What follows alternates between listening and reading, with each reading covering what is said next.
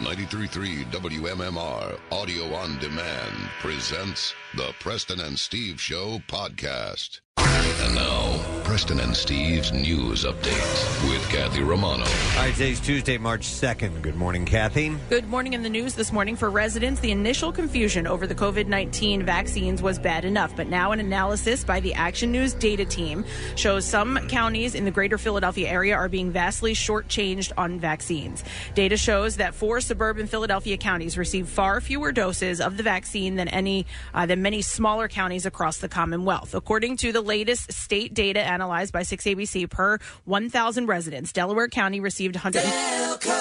Case, I did this story for you, so pay attention. It's frustrating. Uh, so, uh, per 1,000 residents, Delaware County received 134 doses, Bucks County 168, Chester County 171, and then Montgomery County uh, 221. So those numbers don't vary too much. Uh, by comparison, the state reports uh, having sent almost 45,000 doses to Montour County over the last three months. The county's population is only uh, just over 18,000, uh, so they're they got 45,000 doses. Who's responsible for this? Like who's who's doing the math? Like I know these are politicians, but you had to take basic math courses in school, Well, right? you, you do remember that at the beginning of all this, they had struck that deal with that guy who was like just out of college. Yeah, that's- Absolutely Right. No background whatsoever in this. Yeah.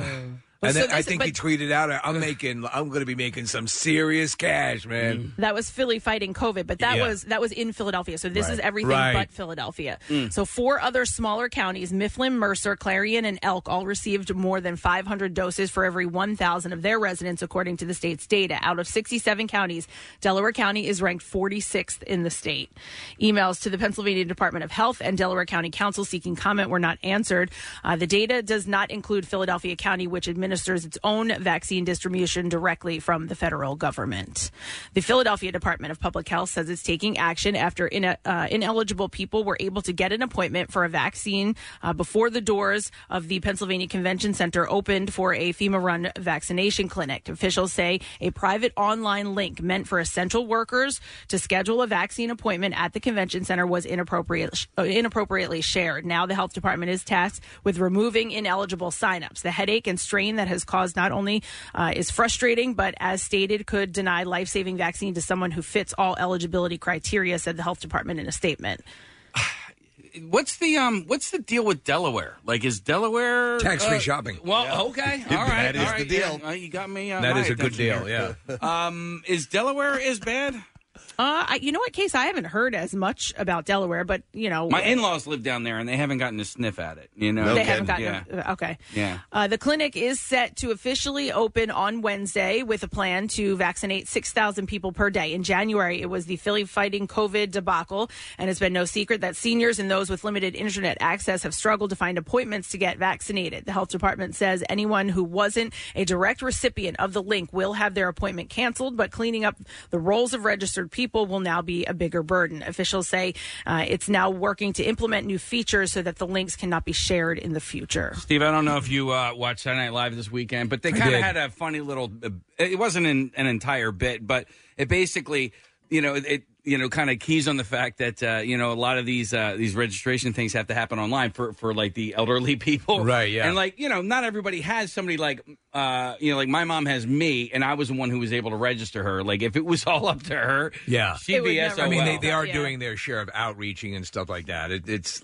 you know, you talk about it's it's a massive undertaking. Right. I started following a uh, new account on Instagram a week or two ago. It's called uh, Jessica Malati Rivera. She's a scientist and um, she's great because she really deals in just data and um, she's really good at posting trends and she's also good at um, sort of snuffing out sensationalistic news. So if you see a headline that says this new variant is going to kill all of us and, you know, people are, are looking f- to um, to get scared because of a news headline. She she dives a little bit deeper in the headlines. She also just uh, relies specifically on data and and the. Way I think that I we're follow headed. her, Nick. So she, She's- she puts up a lot of graphs and stuff. Mm-hmm. She's great, yeah, a lot of graphs, and uh, yeah, again, the name is Jessica Malati Rivera, and uh, Casey. She'll diagnose and, and break down like individual counties and trends in Pennsylvania versus Delaware and things like that. And Is she so- from the area? I don't know where she's from, Kathy. I, I found her through a friend. She's who from lives here. Delaware. Uh, but she's a science expert and she's great. And so, um, if Oh, you're cool. looking for just like pure data and real news uh, that's not sensationalistic,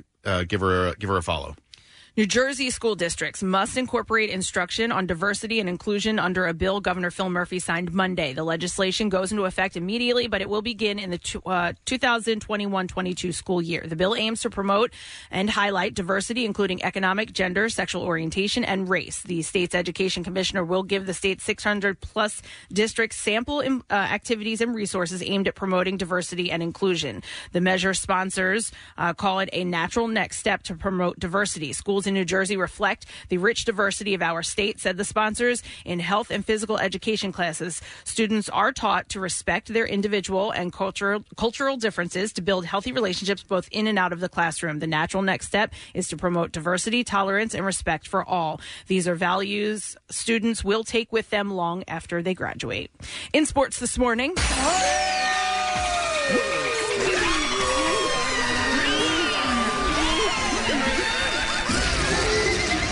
Ball sacks are yummy.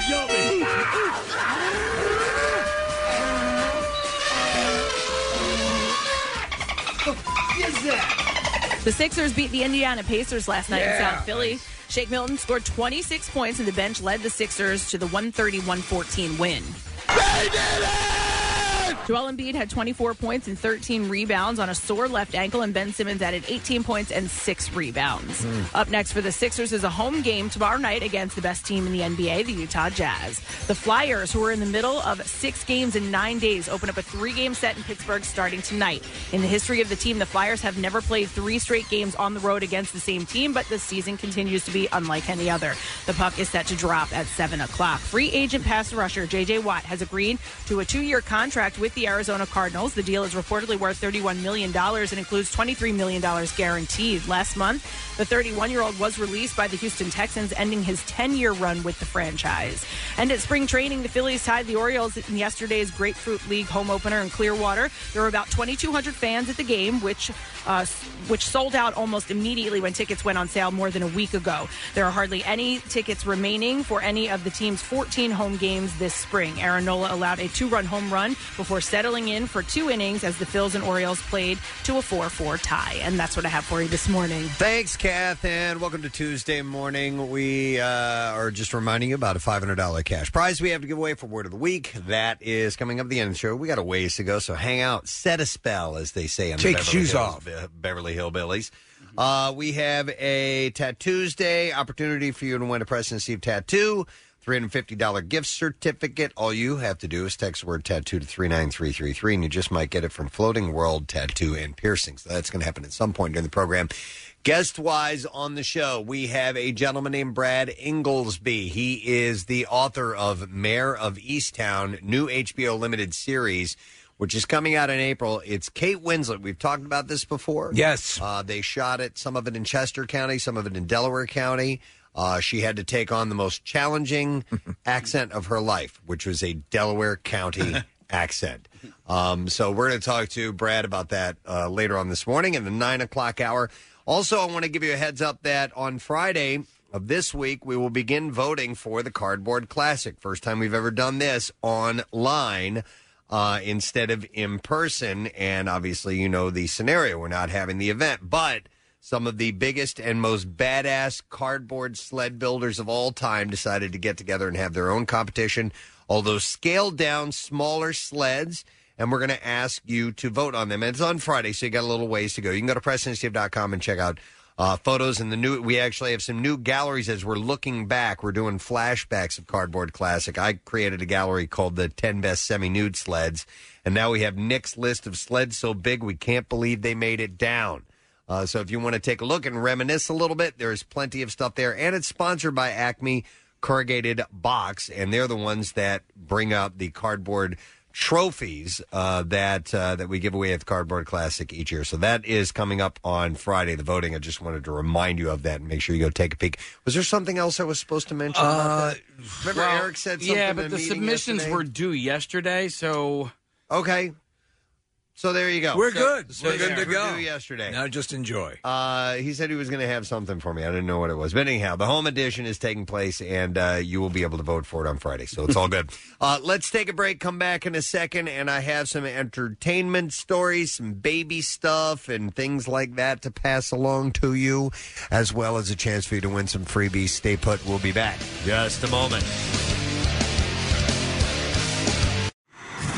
Love Preston and Steve and WMMR? Check out WMMR.com for more of everything that rocks. Hi, I'm Steven Singer, the I Hate Steven Singer guy. You know what I hate? Disappointing my mom. You buy your mother roses, and a week later they're dead and forgotten. What if you can get a long stem rose that would last forever? Go now to IHateStevenSinger.com and see my famous roses lavishly dipped in 24 karat pure gold in exclusive colors. The only rose guaranteed to last a lifetime. They start at $59. Order by 5 p.m. Eastern Time today with free shipping and have it arrive by Mother's Day. Only at IHateStevenSinger.com.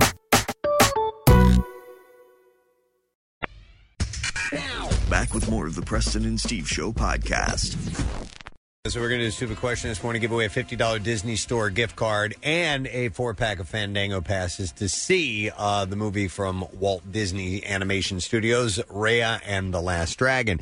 So I have an interesting question. This might be this might be a hard one. According to the novelization Mm-hmm. of the film E.T. the Extraterrestrial, so the book right that this was about. How old is E.T.? He is over how many years old? In the novelization of ET, they they probably don't ever mention they in the movie, right? No, I don't think they do. All right, so 215 263 WMMR. This one will kind of blow you away. It's a real uh, mind melder. Yep. So, according to the novelization of the film E.T., The Extraterrestrial, how old is E.T.'s over how many years old? 215 263 WMMR. I'll be curious to hear this. Go through some birthdays. Uh, while we're waiting for that call, today is Tuesday, March 2nd. And buddy of WMMR, John Bon Jovi. Yeah. John Bovine Jovi celebrates his birthday today, and he is 59 years old. So, uh, Obviously, get he looks good. Close to 60. Yeah, he He, looks great. started looking good.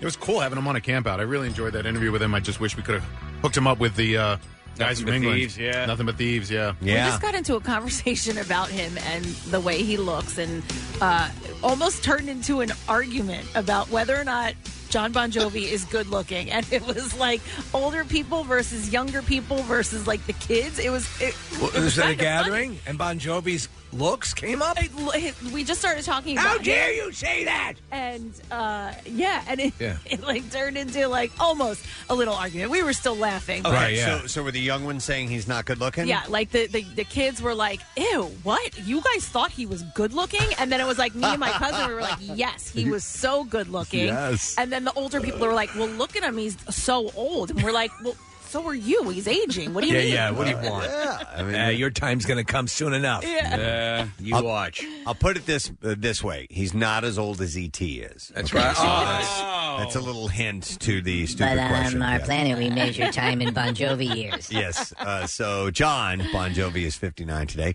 Uh, another frontman's birthday, Chris Martin of Coldplay. And uh, Chris Martin is celebrating his 44th birthday today. we were just talking about Coldplay being on the list of most hated bands. Right. This bizarre list, uh, but um, we said no. They're, um, you know, that's it's all subjective. Well, it's you know bands that are easy to hate for some people. I Yeah. think I think is uh, kind of the ranking of that. And we, we believe that success has a lot to do with that too. Ending up on the list, a lot of Yeah, it people's can be. knee-jerk reaction. Yeah, that they don't get it and Yeah. they hate the fact that they're, they're successful. So, Chris Martin, great songwriter, great frontman, 44 years old today. Uh, Mikhail Gorbachev. Uh-huh. Uh, wow, he's. this is a for those who may not Yeah. remember. This is a Russian singer singing this song, and uh, Mikhail Gorbachev, uh, Gorbachev is 90 years old today.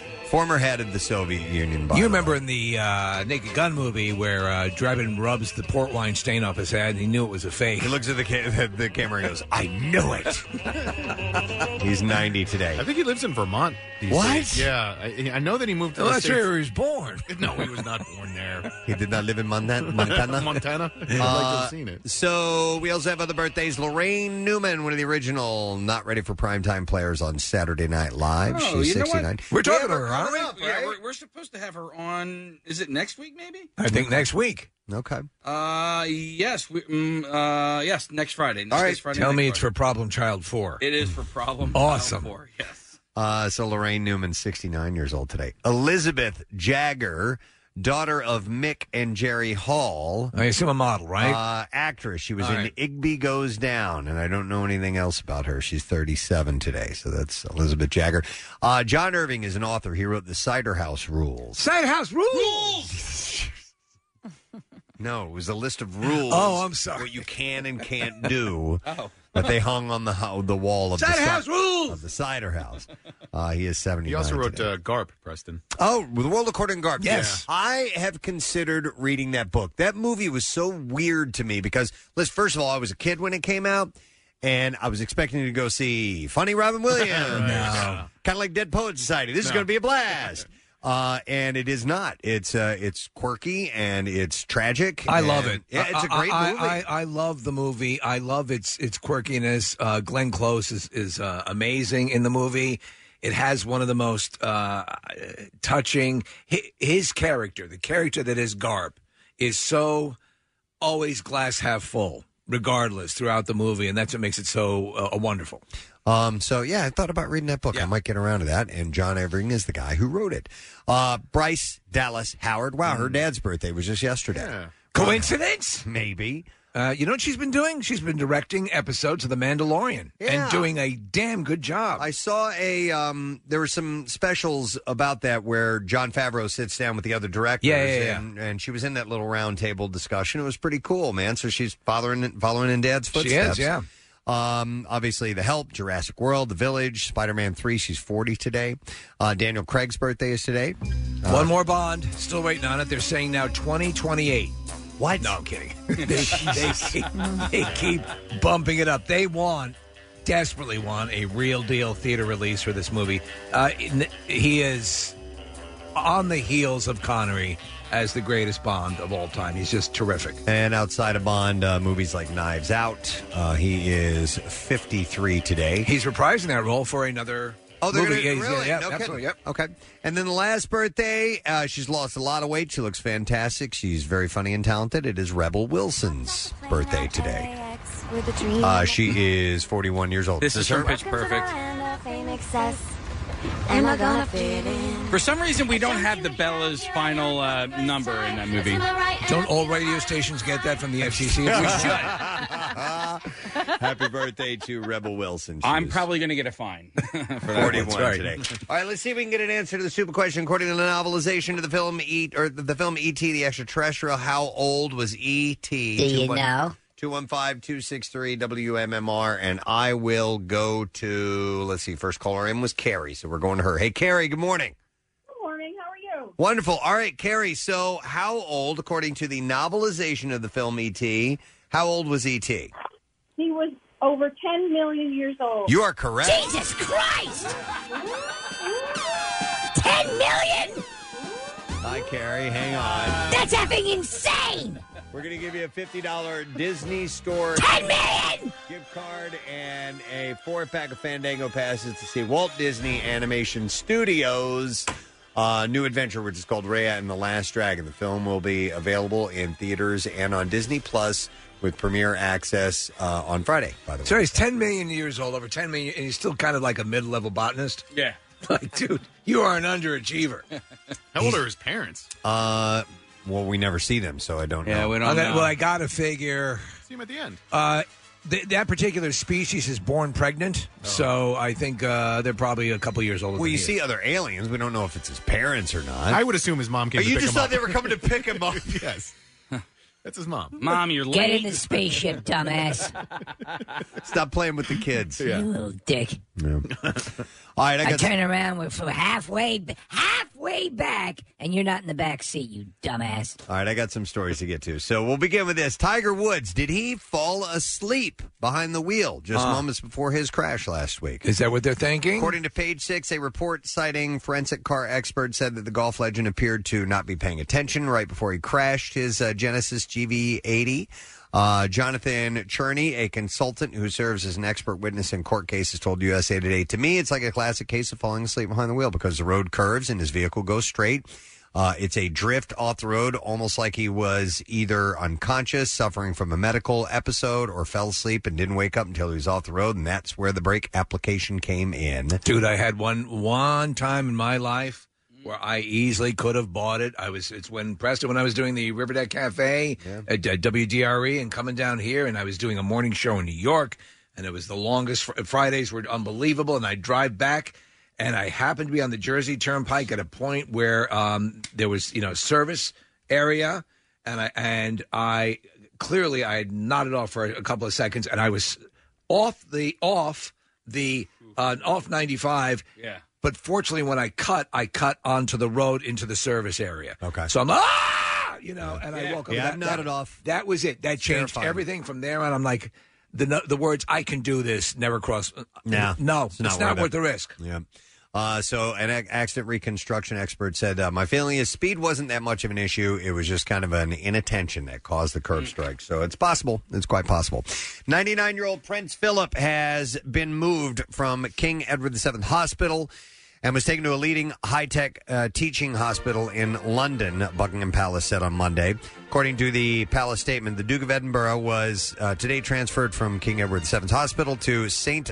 Bartholomew's Hospital, where doctors will continue to treat him for an infection as well as undertake testing and observation for a pre existing heart condition. The Duke remains comfortable and is responding to treatment. Very comfortable. Uh, But is expected to remain in hospital at least until the end of the week. When you're that old and you get an infection, you have it can lead to pneumonia and Very things like dangerous. that. So they they really got to keep a close eye on uh, people of that age. The When fact that that they happens. moved him is a good sign, though, that they're they're able to do that. and Would consider doing that. The palace issued a statement after, after rumors circulated that he left. Photos emerged of an unidentified patient being moved by an ambulance with umbrellas up to screen the person's identity. As you let me drive? As of today, uh, he will have been in the hospital for two weeks, and observers are concerned that his health will be further compromised amid the stress of watching Prince Harry and Meghan Markle's bombshell interview with Oprah Winfrey. Now, it's coming out on Sunday, by the way, on CBS, but in clips. Harry spoke of his fear of history repeating itself in terms of the treatment of his, that his wife has received, believing it echoes the treatment of his mother, the late Princess Diana. Can he watch The Voice instead? I think he can. yeah. In uh, one of the clips, This Blake is very talented. Harry said, I can't begin to imagine what it must have been like for her going through this process by herself all those years ago because it had been unbelievably tough for the two of us, but at least we had each other. There was another uh, interview. It was either with uh, Harry or William. I don't remember which one, but uh, they were asking about the crown and Yes. the depiction. Yep. And he said, it's in the ballpark. You know, he said, it's, Oh, wow, listen, really? he said, you know, they take liberties, obviously. It's not, gonna- these, are- these are private moments. They and it's can't not gonna know be everything. Exactly. Yeah. But he said they've gotten the tone right of the isolation of being in that family and some of the politics and mind games that go on of carrying on that um yes that that uh, appearance and everything. So, you know, he said, "Yeah, they're, they're they kind of get it right." Yeah, I mean, I, I happen happen to know a, a, a fair amount going before the series ever got involved in, in season one and was drawn along as we all have been with the series. But um, yeah, everything sort of rings true. And as you're right, though, Preston, when the doors close, you can't know the conversation that's going on in there unless you're one of those people having the conversation. Yeah. Uh, ratings for the virtual Golden Globes, hosted by Tina Fey and Amy Poehler, held this Sunday, uh, tanked horribly. Um, early numbers show that just 5.42 million viewers tuned in, down more than 60% from last year's numbers of 14.76 million. Uh, the early numbers don't include viewership of the show from the West Coast. I mean, it doesn't help that they're, you know, It's not the show. there's not that many great movies, and, and well, Uh, and, no- and yeah. people aren't there. They aren't. Yeah. They, the the the uh, potential recipients and nominees aren't there. That's what makes that show fun. the big hoopla, and uh, and those moments that you tune in for. Um, yeah, yeah. Yeah. I, I, I wasn't expecting big numbers to begin with. In fact, all award shows have been trending sharply down in the last six months. Viewership for the CMA Awards, the Academy of Country Music Awards, and the American Music Awards have dropped by thirty plus percent. In general, though, case they were down. All of the award shows have been taking down over the past six, seven years. So, do you think for that one in particular, because it is TV and movies, that movies is the main driving force behind it, the, the viewership?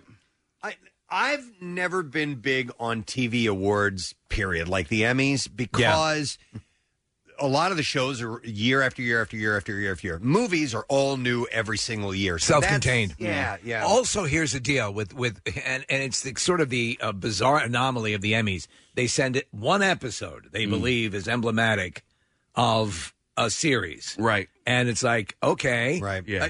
how do you judge the way a show has been rolling out?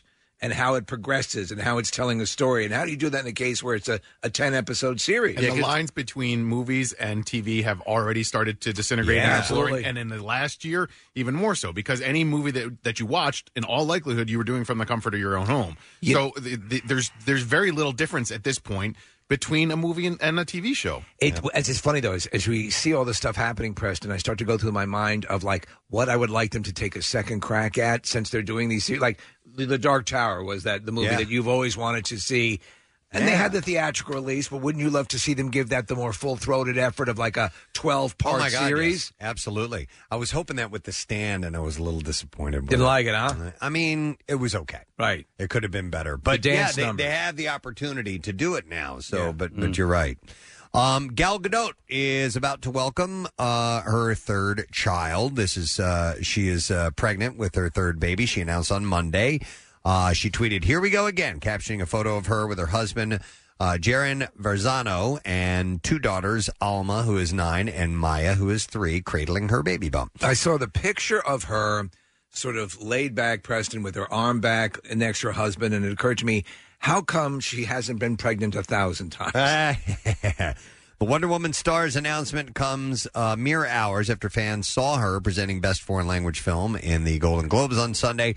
However, she concealed any sign of a baby bump underneath a white. Is this uh, Kathy? Am I pronouncing this correctly? Givenchy. Uh, yeah. Oh wow! Yeah, it's not Givenchy. Givenchy.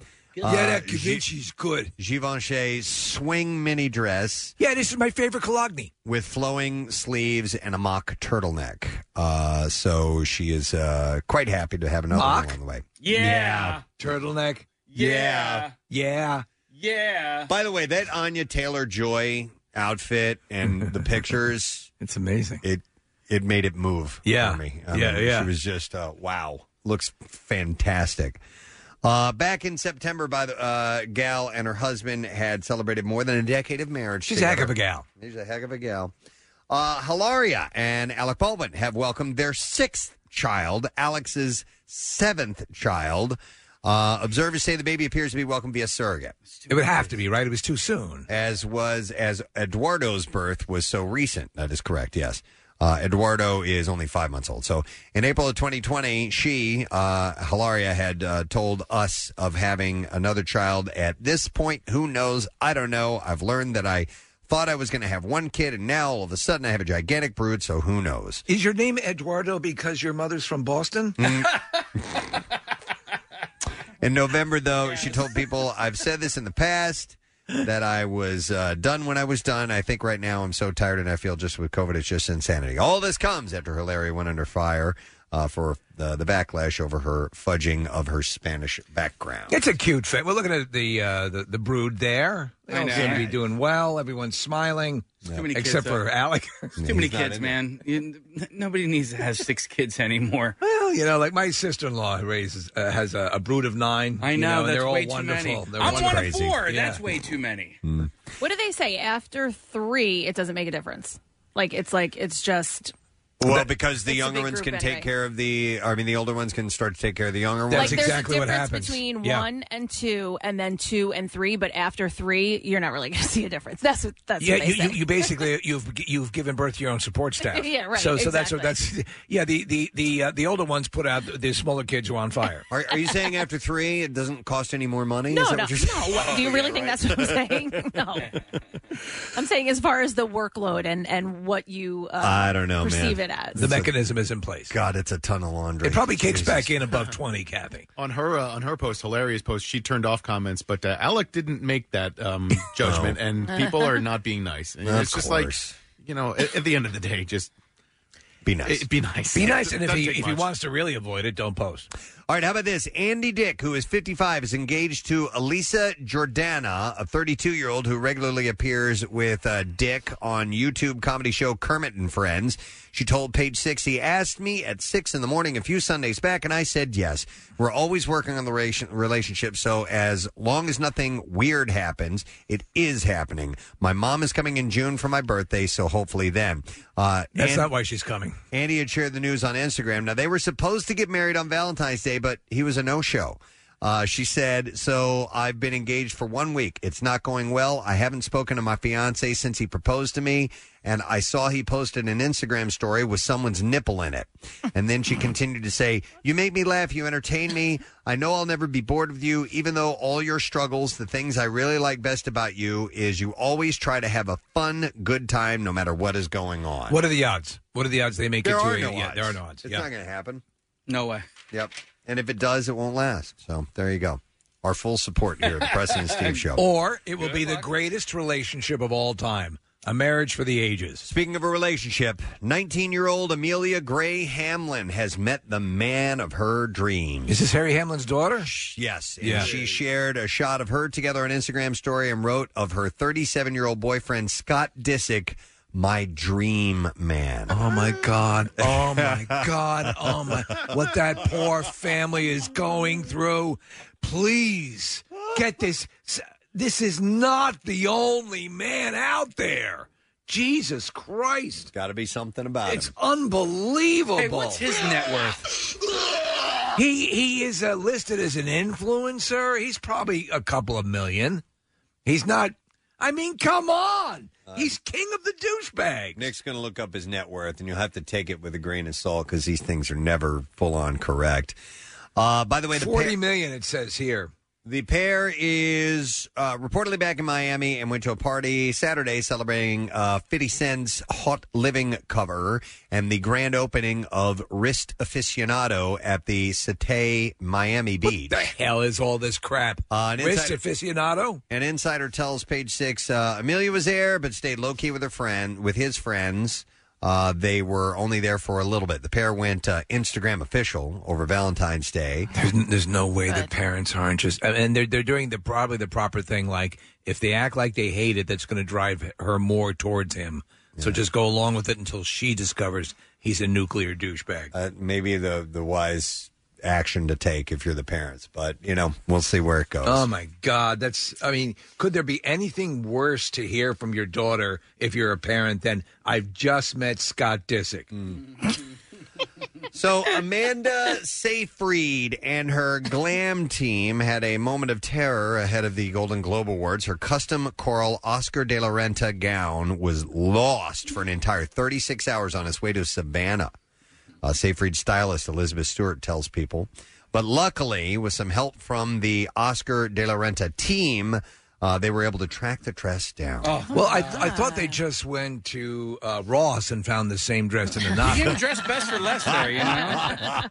Someone Yeah. from Oscar De La Renta drove hours to the 24-hour FedEx hub in Newark, New Jersey, and stayed there until they found the dress in the nick of time. Stewart says. So I'm on a special mission for Amanda Seyfried. I saw. Uh, Let me through. A couple of posts where people are getting their panties in a bunch about uh, the fact that Jason Sudeikis wore a hoodie and didn't really catch any crap for All it. right. And the ladies all dressed to high fashion. Not all of them, actually. Jodie Foster and her wife. She was in p- PJs. Were wearing pajamas. Yeah, yeah, yeah. And I think people thought that was kind of fun, actually. I do so- think that's fine. Yeah. And isn't Jason Sudeikis getting crap be- for you know when you say he's not getting any crap? Isn't that him, him getting crap? Yeah. He's getting crap. He's getting crap. Yeah.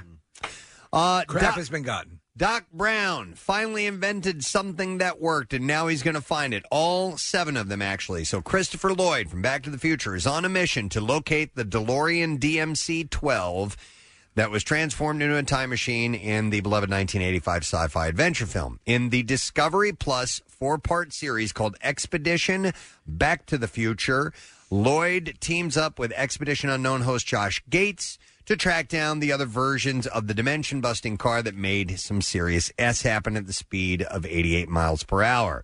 The main DeLorean rests at the Peterson Automotive Museum in Los Angeles, but as it turns out, the franchise had used six other versions.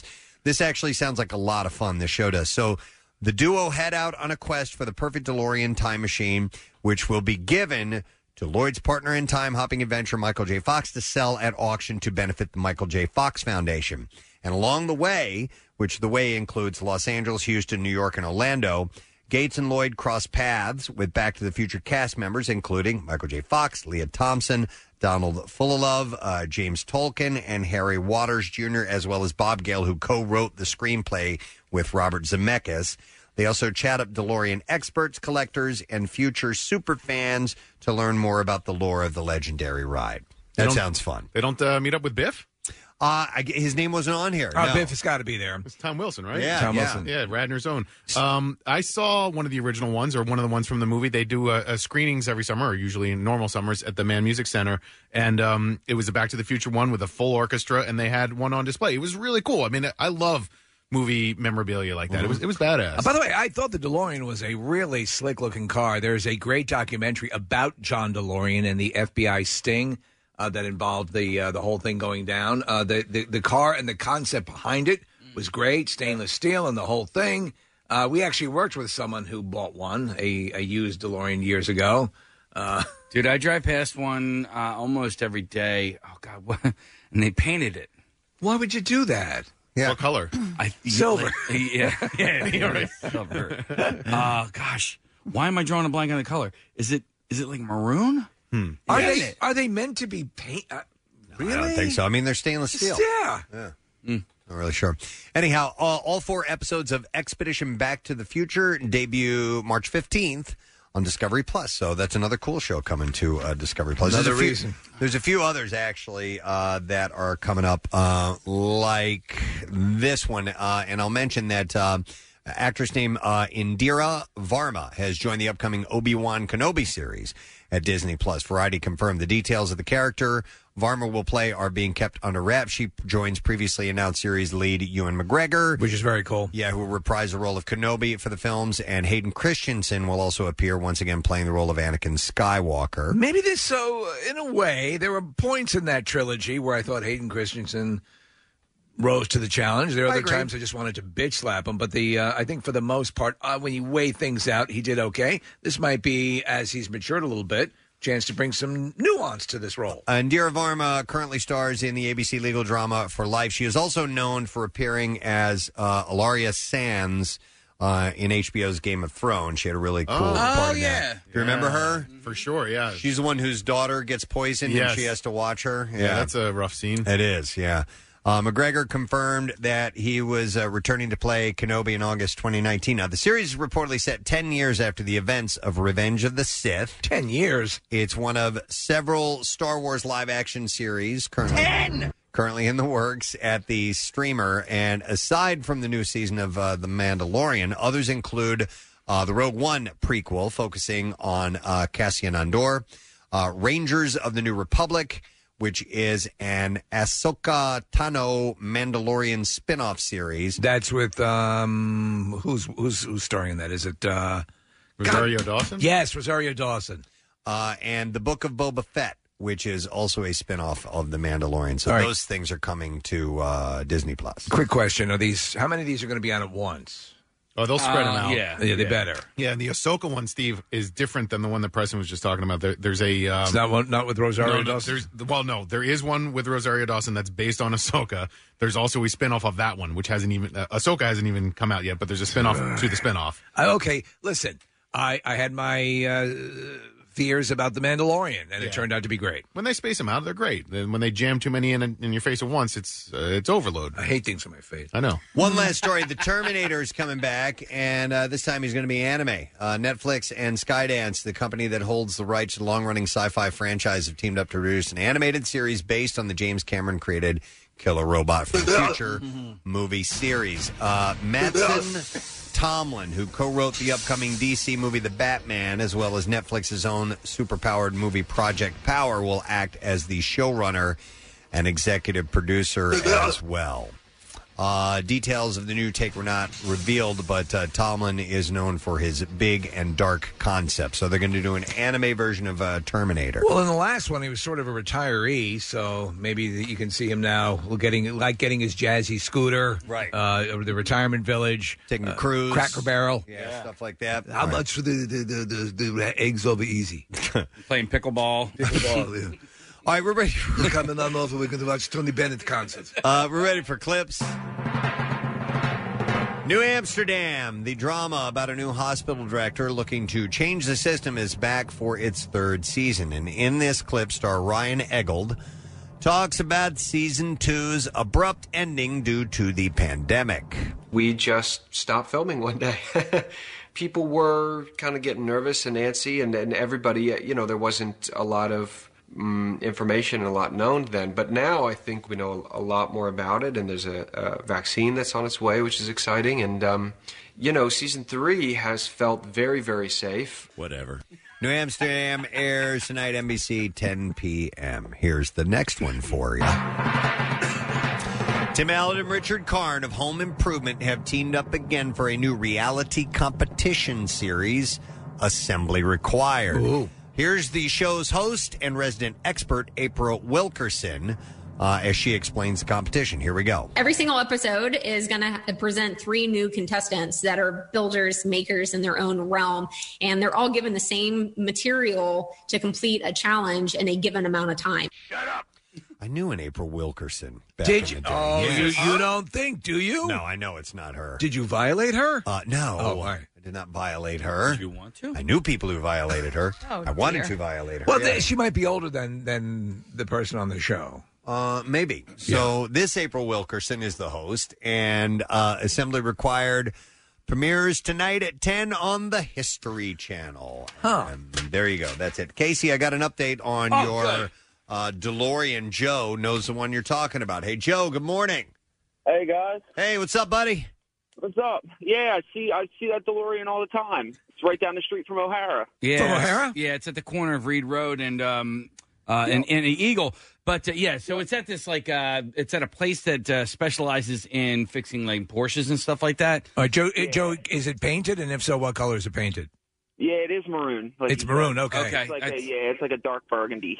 You know, Joe, I was getting uh, I- uh, confused because there's also like a yellow Porsche there, and I was like, is it is it a yellow DeLorean or is it the maroon one? I couldn't remember. So thank you for Yeah. refreshing my Joe, memory. I love you. Yep.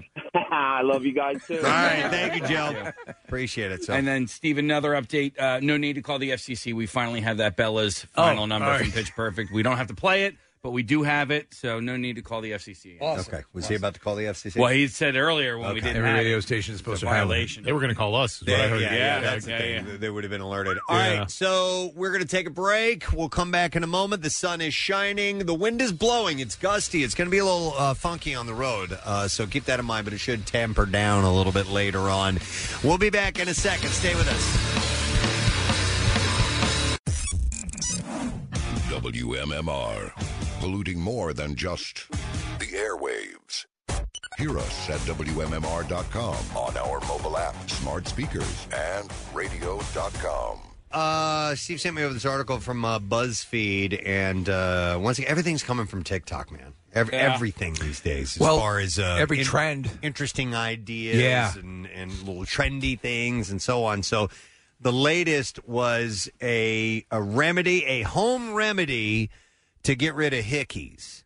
Did you guys see this? Num- Number one, who's still giving hickeys? I thought that was a thing of the past. I Once thought- oral became an option. well, oral's always been an option, but but I mean, I always thought of hickeys as as really old, old school, like even pre my youth, old school. But I guess maybe it still happens, and we'll explain the technique here in Yeah. a moment. Well, I mean, maybe uh, this Just can be, maybe. just maybe this could be used for um, uh, what is it? Cupping, Kathy? that you uh, you Oh, have all those you have this hickeys all over your body, Kathy, and the, that is what those are. Yeah, essentially, Mm-hmm. but they're not as embarrassing as As a mouth Well, hickey. that you can tell somebody has gone to a professional and had that done Perfect for a reason. Not like Yeah. someone someone was sucking her back. Yeah. Uh, but that does. Re- so uh, on a side thing, and we're going to get to the main point here. Yeah. So apparently hickeys are a thing. Uh, Yes. they used to be a big thing years ago. I remember when I was junior high and elementary school. Like, it was what almost do you mean like a big thing? You mean like purposely given? Oh, yeah. Yeah. Okay. All right. Yeah. Yeah, they were- It was they were almost kinda like ours were like. I think maybe I was in the era of like, oh, it was a mistake, but it happened. no, And, and I'm like wondering. pregnancy. I mean, I guess could be seen that way. Um, but I'm also wondering what this remedy is because we also had remedies. Well, so the the the whole hickey thing, uh, as I recall, it was almost like. Um, uh, we're in a relationship. It was just a badge. We're messing around. We're Exactly, teenagers, yeah. or or like even like an ownership tag. Right, I of know, Oh, so- of sorts. There was a percentage of that in there. There absolutely Yeah. was. So apparently, this particular remedy involves a, a whisk that you would use to, you know, whip eggs or whatever you're making, some kind of batter. okay, so this is similar to like ours was you supposedly you put ice on it and you brush it out with a comb. Okay, all right. So maybe similar to that. So this whisk, what you do is you take um, the top part of it and you hold it against the hickey and then you twist it. Okay, really? Yeah, for and- about uh, three or four minutes. And according to the uh, a couple of medical experts, yeah, it works. What and and the the videos that they've shown of people doing it show before and after. And all it's doing is breaking up that that blood because it essentially a hickey's like a, a mild contusion, right? It's like a bruise. Yeah, that's basically it. Oh, See, the ice situation didn't work. It, we just that's what we were told. But the so. comb might, so it, it kind of breaks up that blood. It doesn't make it disappear, but it spreads it out. Well, do we want to try it? I have hickeys all over my shoulder. you do, don't you? Yeah. Can we do that? Because I, Uh, I well, I, would imagine we yeah, need to I get a mean, whisk. We need a whisk. That's the thing we need. Or take off your take off your top. Take yeah, off your- First of all, if you could just listen, we work together for Christ's sake. I mean, how Come long on. have we known each other? Jesus Christ, we can't see it topless. I mean, we could do it, but we don't Uh, have a whisk. So, Well, listen, they're going to be there tomorrow, so if you want, I'll bring a whisk in. My wife, so uh, my wife has been doing the cupping and, and loves it, and, and also the cucking, which is great. All right. I just sit there and watch her make love to other people. But but the the um uh they have the the severity of the the cupping um hickeys, I guess, has diminished over time. So, oh, okay. Yeah, yeah, yeah. So, uh, yeah, I have one that's like super dark, and I don't know what the reason is for it. The others are, you know, they're a little red, but the one got like purple. Yeah, now, I also don't know how, how well this works if it's been a while. Okay, You know, it may right. these may be for shortly after. I don't know. Wait a second. I- If it if you were to take something of a similar design, like a like a, uh, a, a, a- like a, a plastic comb, and turn it, it'd be, it'd be the same thing, would it yeah, it's- not? it- I, I would think so, but it's got to be. Do you wanna try it? There's, g- well, what do we have though? How about I have an mean- exacto knife? Yeah, no, we you're could try not that out. cutting out the bruise on my shoulder. You have a spork. I have a titanium. Yeah, spork. that's gonna that's pointy. Anything That's- come to that's mind, guys? sharp, so- M- Marissa has- Marissa's going like this. I don't know what She's that got a means. bandsaw. Hang on a second. What's up, Marissa? Don't you guys have that back scratcher? Uh, ooh, yes, Marissa. Where is it? Right here. What? It's got Kathy's face on it. This the back Oh scratcher. yeah, With the little tines on it. I can scratch me. That could work. right. Oh, I'm doing my neck right now. So Do you want to? Do you want? yeah, come over here, Kathy. Come here. Oh. Come here, baby. Ew. Come here. Ah, Come come here, here, baby. I didn't even realize I said that. Um, did, you, did you hear the nanosecond to ew? Ew. I know. Ew, ew, ew. Okay, I, I can't remember where they are, so you're going to have to like. Sorry, I'm gonna have to lower my. Uh, oh, yeah, it's kind of faded. It's just below the bra strap, Preston. Kath, how long ago did you get him? I think this is already faded. Yeah, it's very. Actually, Kathy, it's very faded. Can you have someone, s- Nick? Would you suck on Kathy's back? Yeah, Kathy, come here. Take your top off. You want to give me This isn't going to work. Yeah, Come back when you have fresh ones. Yeah, Nick, give give Kathy a hickey, Let could me- you? Let me suck on your back for a little while. Yeah. And then we'll try that. Jesus Christ, we work together. Come on. We're friends. I didn't say no. um, I think I went. Was it last Thursday? Yeah, I went Okay. on Thursday. Yeah, they have faded. Consider you showed And them to I'll me go. on. I, I go next week, next Thursday. So Okay. when I have fresh uh, cupping hickeys, I'll let You know. Steve. Somebody's texting in and asking, "Don't you have a? uh, Doesn't Steve have a tactical whisk nearby?"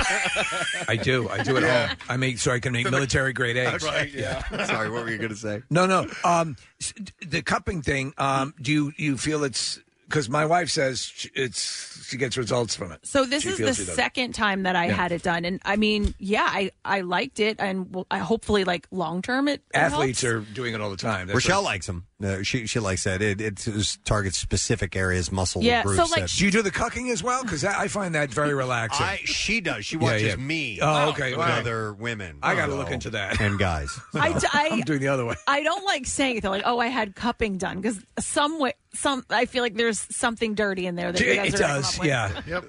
Probably. But I'll have the massage in addition. Like, so she'll massage that si- that shoulder, Yeah. um, those muscles, and then she'll put the cups on while she massages the other side, like Oh, almost yeah. as like an additional. See what Yeah, I mean? cup- I can't even tell. Feels so good. Why don't you cup it? Yeah, cup Uh, it good. I haven't. Uh, I've, I've had the cupping done on my back as well, and I haven't really noticed a- a- any gigantic improvement from that. But some people love it. you know? I almost bought one of those. It looks like an industrial sized dildo or, or vibrator. How did That's that a- feel? I, I didn't buy Oh. it because when you uh, you know what Yeah, I'm it's talking like a about. hammer, It's yeah. a jackhammer Yep. like Mm-hmm. Those things cool. are awesome. Okay. Yes. We have one. But- They're great. You bought a nice one that was probably like you know Yeah. $500. yeah. they're This- expensive. This was at TJ Maxx and it was thirty bucks. I was like, ah, No. you get what you pay for, right? Well, I mean, if, if you want to, yeah, it, yeah, No, chances are it's- it's gonna Case fall apart. this this one is it, it, it is. I mean, it's Yeah, it's it can super. really- Yeah. I see. I like the uh, that little pillow I told you guys about. I like that better than these jackhammer things. I've used both of them. And, What's the little pillow? I'm sorry. Um, hold on. I'll You I'll- grind on it. You put it between your legs and you Ew, grind. No, it. no, it's like Think about the boys. Mm. then you run your fingers around the edges of your cups. Wow. Uh, Does no, it's Sibian just make like- that? Yes. Okay. It's just like a, mas- a little, like almost like those old massage chairs, but it's just taking, it's like a smaller pillow. So it's not this big, huge It- thing in your it's- house. It looks it's like it looks like That's four it. vibrators on top of a saddle, Preston. Yeah, it's got moving knobs that are inside of it, and they, they kind of need you, right? Yeah. Yep. But it, I mean, it, with a K, K and E A D. E you too. Indeed. but you're using your own body weight. So you know what I'm saying? If you Yeah. wanted a little more pressure, because you're, laying on it Yeah. directly on it. And That's so it's a- actually there's a pillow, but then there's also one. There's like a neck collar that goes around your neck that'll get like the top of your shoulders and your neck. I bought Rochelle a. Uh, I'd like to purchase a dog collar, please. It's like a uh, it's like a seat that you can set on your couch, and it's Yeah. it's the the back and Yeah. Yep. seat, and she loves that thing. I li- I bought it as like a throwaway birthday gift. Like, okay, this is at least I tried, you know, to get something she would like. She loves it. I was quite surprised. I'll tell you the best one. Honestly, I'm not good at getting gifts. I'm no, sorry. no, no, no. I just uh, Kathy kept saying pillows, and I thought of this clip. Your knockers. Your, no, not your knockers, your breasts. Your breasts are like uh, me- melons. But then he says pillows. Yeah, He says, I want to fluff your pillows. Uh, the massage chair that I have, Kathy, to your point, actually leans you all the way on your back, so you're you're completely in that you know Wow. uh, reclined position. So all of the your your, weight body is weight. on all the rollers. Yeah, right, Yeah. exactly. And th- I had one of those things that, that you got uh, Rochelle Preston, and uh, it's it is like it's just a little bit bigger. So I tried this because this is Yeah. smaller, It can fit in a little basket. It And looks similar, yeah. Yeah. All right, cool. All right. Anyway, well, listen. W- when you come back with some fresh hickeys, I will. Next- Kate, next We'll Thursday. try that Next out. Friday. I mean, yeah, we, I want to I want to try it because it apparently does. I actually could have used this years ago because I Yeah. occasionally had a few telltale hickeys. Never did. Well, listen, but since we're talking about uh, intimacy uh, with uh, your significant other, I, I wanted to. I, I saw this article, and I I wanted to discuss this a little bit. This was once again on TikTok. Here Yes. we go. A woman asked last month on TikTok, uh, "How long is sex supposed to last?" After getting into a debate with a group of younger women and she was uh, uh apparently they it, it took on like you know it went viral and there's millions of views on it um and she said i was talking to these young girls here and they were like if he ain't going for an hour oh, and then she wrote an hour who is having sex for that long oh god just for an hour and she says straight you know intercourse uh she said no ma'am 15 20 minutes tops after that get the f off of me sir and a cursory scroll through the tens of thousands of comments that the video amassed suggested that most women agree. Uh, to give an example, here's a couple of comments. One said, "After 15 minutes, I'm making grocery list." I honestly, I mean, you, and you, when you were young, well, listen, Preston, years ago, in the height of of dating, or even you know at the beginning of any relationship, you you're you're trying to put on a show, yeah, and, and after a while, you're like. Come on, I know, and, and and you you know what happens is we're set with these unrealistic expectations due to I'll say it pornography. Exactly. Yeah, and and uh, honestly, no. After a while, it's just you're looking at a heart attack. Yes. Uh, many of the commenters also posted a. Um, oh, here's another one that said, uh, "An hour. I'm 42. It would take me two weeks to recover from that mess." I- And then she writes, "15 minutes foreplay included." Yeah, yeah. And, and I'm good for that. Eight minutes talking about it. Right. right. And then, the, of course, the perfunctory three minutes crying over it. Uh, many of the commenters also uh, posted a link between uh, duration and sexual performances. One woman put it: "If it takes an hour for either of you to get what ca- you came to get, there's a problem there." Uh, in 1948, by the way, sex researcher Alfred Kinsey infamously concluded three quarters of men finish after two minutes. But a 2008 paper published in the Journal of Sexual Medicine insisted the average sexual encounter lasts between three and seven minutes.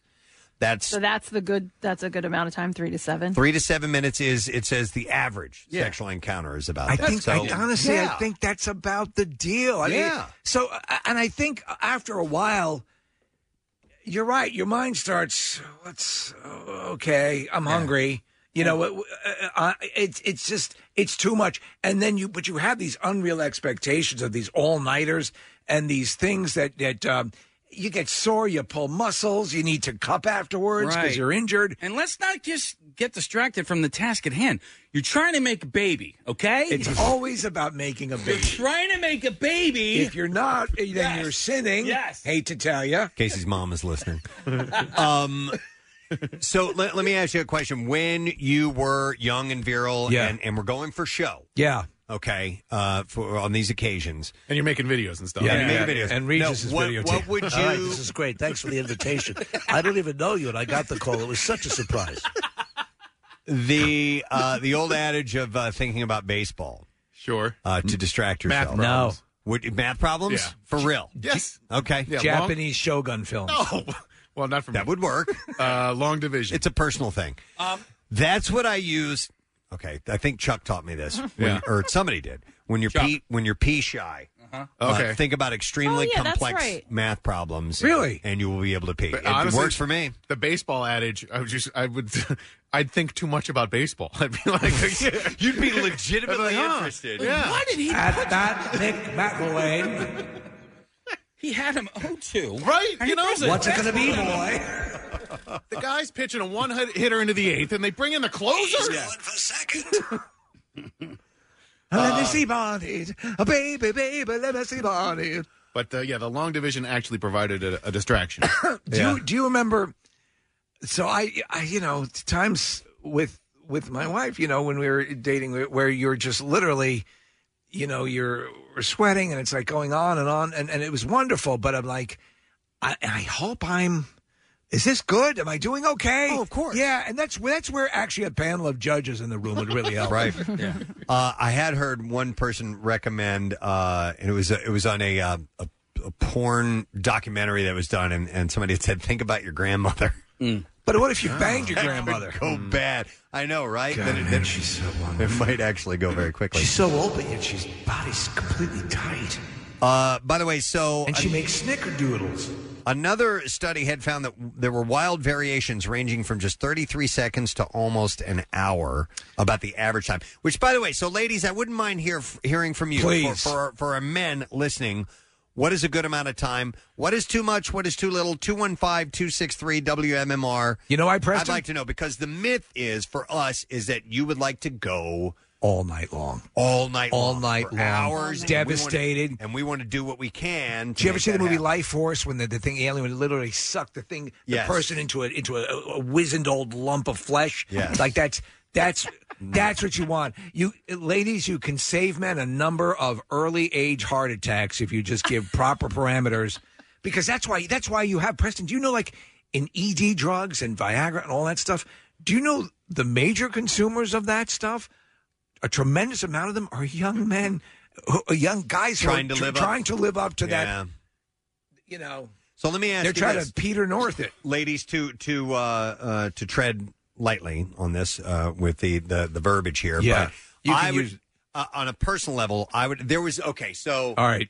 There was a uh, great quote, and I don't want to know what movie it was from. It was Alec Baldwin, and he said, Uh, he said, "Sex is Oh. like Outside a Chinese Providence. meal." Is that it? Yeah, It's like, yeah. It's not over till you both had your cookie. Cookies, right. And so uh, I would always try to make sure that she got her cookie, Cookie first. before Yes. we even began the main uh, before we dove into the uh, the low main. Or Just in whatever. case you fall asleep on top of her. Uh, maybe. Yeah, yeah, yeah. So, Yeah, so, 'cause I- so is that for, for women? Is that good enough? Wait, is what good enough? your cookie first Dur- during uh, during uh, foreplay. Yeah. that you get to ecstasy before we go for the full compliment. Before I'm we trying to make the dance big- rest Oh, before we really? actually have Yeah. sex. Before he shoots.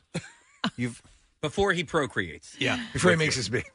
Uh, that's interesting. I, I mean, In other words, so so in other words, before why before wouldn't why wouldn't they want to take part? Well, no, here's no, the no, deal. no, no, no, no. I I'm know saying what you're saying.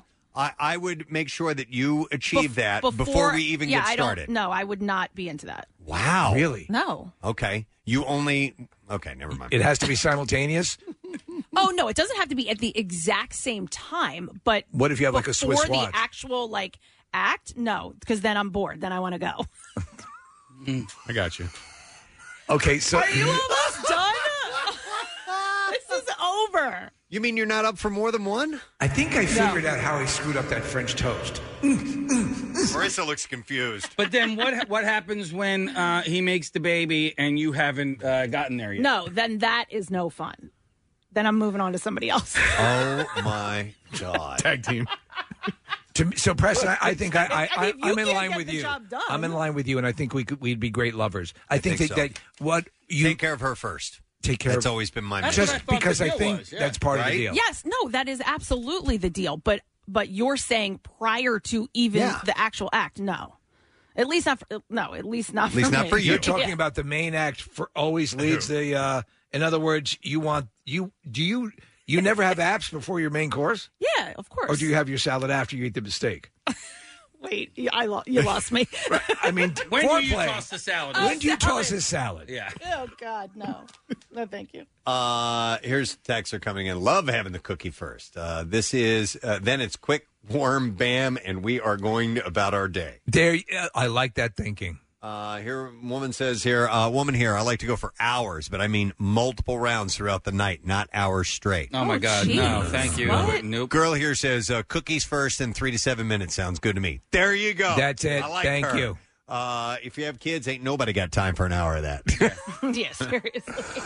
Uh, let's see. All right, let's go to some calls here, and please, with your language, Yes. we have to dance around this a tiny bit. All right, let me go to Just reference Chinese food. Let me go to Emily. Hi, Emily. Good morning. Good morning, guys. Hey, what's up, Emily? Ah, nothing too much. All right, so You guys are what's cracking what's me up. what's the perfect uh, uh, amount of time for you? Foreplay included. foreplay included? Yeah. All right, that, I, I still say twenty minutes. Yeah, twenty minutes. Okay, I like that. I like you. Are you married? Yes, I am. Okay. What are you doing later? Yeah. Because listen, you'll still have ten minutes left in a half hour show. And do you like to get your cookie? Do you like to get one cookie before uh, the meal? I can take one cookie. Yeah. Uh, see that to me, I think. Thanks, Emily. I also equate that with just the the generosity. Like you, I want you to have your pleasure. It's not always about me. Well, listen, let you, know, have it because this. Is I the way don't have to Steve- work as hard. Th- well, th- this is my mindset. Is like, I'm not sure how it's going to go. Yeah. Yeah. So I know let's- how it's gonna end. I know how it's going to end. I just don't know when it's going to end. I- so why don't we do this first and make sure you're happy? That's when your uh, that's when your above the neck game gets really good when you're not sure how your below the belt game is going to go. Mm-hmm. It's funny because we know that we as men always have finish lines, right? And we're going to cross that finish line. We have no idea where the finish line for the woman is. Like it, it's Yeah. constantly moving. Sometimes that finish It's line usually is with your best friend. well, usually, and like, yeah, but sometimes the finish line's right in front of you. Sometimes it's like a mile and a half away, and Yeah. so you have to pace yourself, uh, you know, differently, different times. That's why electrolytes are so important. Yeah. You're right. Gatorade. Absolutely. Yep. You got to. What's the Pedialyte for? I don't want to cramp up. Can't cramp up. Oh man, the cramp. Ah, Oh, dude. I mean, Cramp is the coach, worst. That ends the whole Rock, night. Rock, Yeah. You're thrusting too hard, Rock. Oh, my God. You're gonna Foot peak. cramp. I can't feel. I can't feel my, my testicles. Mickey cut my ball. Oh, oh my God. oh my God. Come me, Mick. Come me, Mick. Uh, let me go to Kim. Hi, Kim. Good morning. Hi, how are you? Oh my gosh, much. I'm excited. I never get through to you guys. Oh. Welcome to the discussion, Kim. Okay, so what do you think?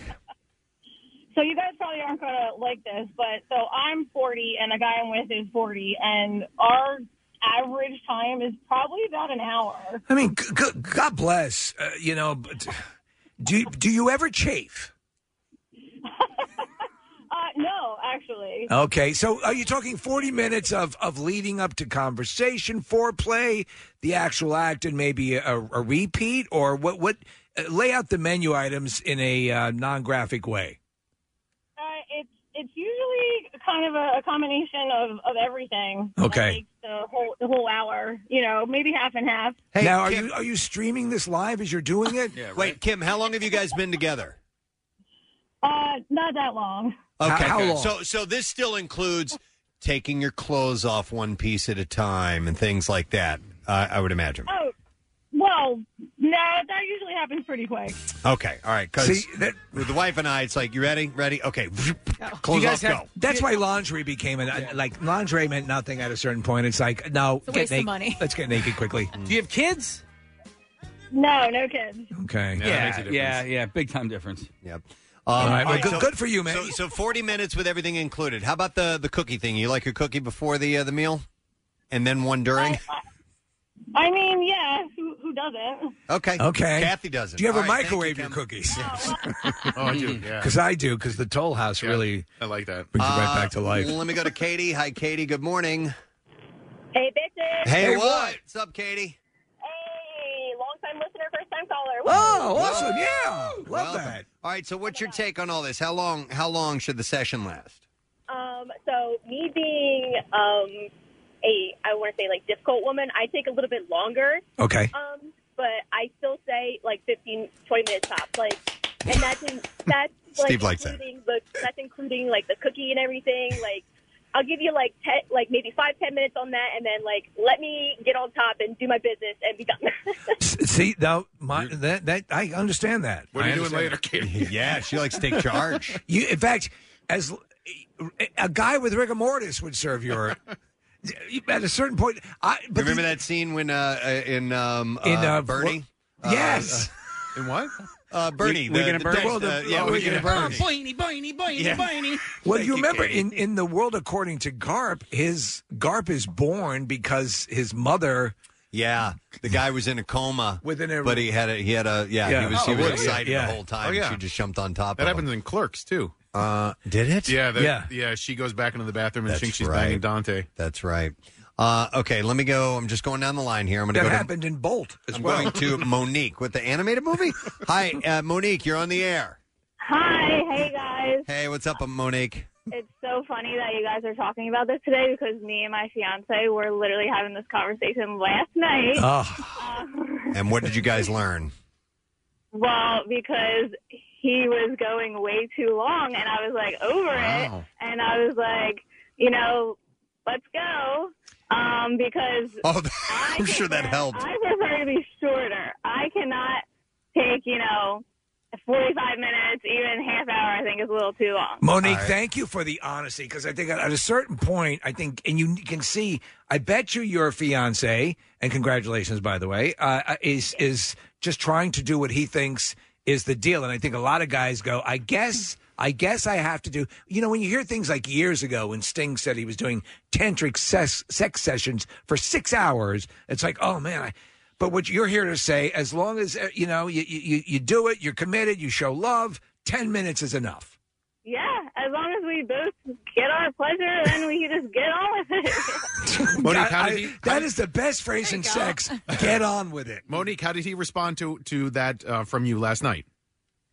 um, he wanted me to just like be on board with him, and be, okay, let's let's uh get a little get a little, I guess, more uh, specific. He did me first, and then and then I was you know Yeah. and- Careful. and uh, yeah. Okay, so so Alright, I I, gotcha. understand. So you're saying We're you- on the, you- she, we're on the same board, her, same boat, her and I. okay? Well, then then you're right on my board. Yeah, then then I think that's fine. So so he wanted to. I, That makes sense, Monique. Yeah, yeah, and so but you don't. It doesn't. You don't always have to. Um, it doesn't always have to end with. simultaneous stuff as fireworks go off outside the balcony. Right. you know, And and also forget about it if the guy is drinking. Just forget about it because I will not sleep with a man who's been drinking. We Yeah, call no, it- I we- don't want to take advantage of him like that. We call that guy Randy. Um, oh, Randy's back again. oh, really? Oh, is that your guy? Yeah. Mhm. Well, m- my buddy and then his wife is like, "Oh no, not you again. Randy's here." Sorry. Uh, all right, thank you, Monique. I Very appreciate it. I cool. want to go to some other callers. Uh, I'm going to go to all right. Stephanie's got something to say. Hi, Stephanie. Hey, how you doing? Me love you long time. Oh, all right. How long? I, all night long, you know, You make him extra sloppy for him? uh, multiple times. Oh, I made a mix. You gotta keep it lubricated, man. Naturally. You know? I mean, you gotta have somebody who can hang. I'd rather have great sex every once in a while than mediocre sex. It's like going through a drive through or going out to dinner. Mediocre. Love it. All right. So how so how long a session can you be up for, Stephanie, when you go for a great session? Uh, it doesn't need to be refreshing. It's just got you change it around, change it up, Okay. flip it. I'm telling you. Flip it? It's like you make a Smack it up, pancake. flip it, yeah, rub it yeah. down. Yeah. Spread the cheeks, smack it around. Stephanie, do you have a, a bag it up, flip it, rub it down? oh! Do you have a man in your life, Stephanie? Uh, no, I'm not. Just one in particular. Okay.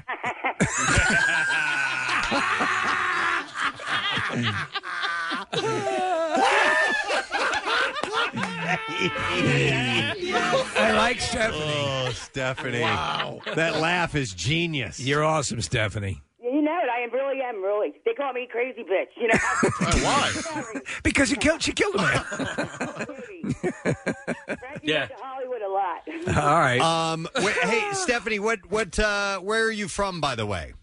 Um, Norwood. Now everyone knows. Yeah! All right, we're gonna play something for you. Well, there's a guy on the phone for you, Stephanie. What's that? Take a message. Here he is. He wants he wants to talk to you. I see if I can pencil him in. You know. Oh my God! All right, Stephanie. Wh- by the way, when's the last time you uh you slept with somebody? Uh, probably too long ago because I'll probably kill the next one. Yeah. Yeah. no, not probably. Yeah. Katie, I'm in. Monique, sure. Stephanie, huh? All right, Stephanie. Thank you. I probably killed him because I shot him. God. wow. We got to have another mixer and invite Stephanie. We are overdue. I think Yeah. people are pent up. Absolutely.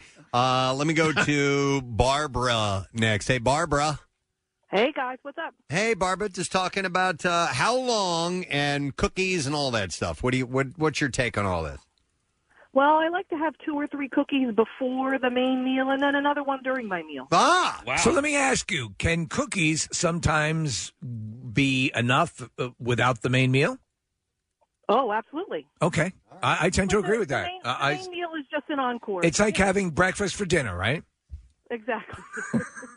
See, I No. think that's the difference. I think that's what Preston's talking about. Is, you can is- have cookies. Cookies. uh, Cookies without the main course can be ju- eh, just fine, right? right, but, but what I'm saying is, is what I think the difference is having multiple, having more than one. Yeah. Yeah. I mean, that's the the hopefully the Yeah. goal. That's why I, the, the first one is an insurance policy, Mm-hmm. right? Uh, you Like you make Allstate. sure you, you get that done. Oh, this What is it about good sex that makes me have to crap? That's St- Is that Stephanie's- Stephanie? Stephanie Mm. is a young age. That's Stephanie 50 years ago. Really jarred something loose there, Tiger. Uh, all right. Well, Ah, knock you. anyhow, there were there were. I didn't even get to the uh, the, the the meat of this particular. It's all right, we had Oh, we got Stephanie. to the meat, we had Stephanie. article, but uh, but hang on. No, there was there was something that uh, that had mentioned exactly what Steve was saying earlier. Uh, the research it says um, there may be some um, unnecessary uh, uh, expectations from guys because of Hmm. adult films, pornography. Yeah. Uh, Okay. Research suggests that at least a quarter of young men uh, aged 18 to 24 rely on porn as a form of sex education. Yeah.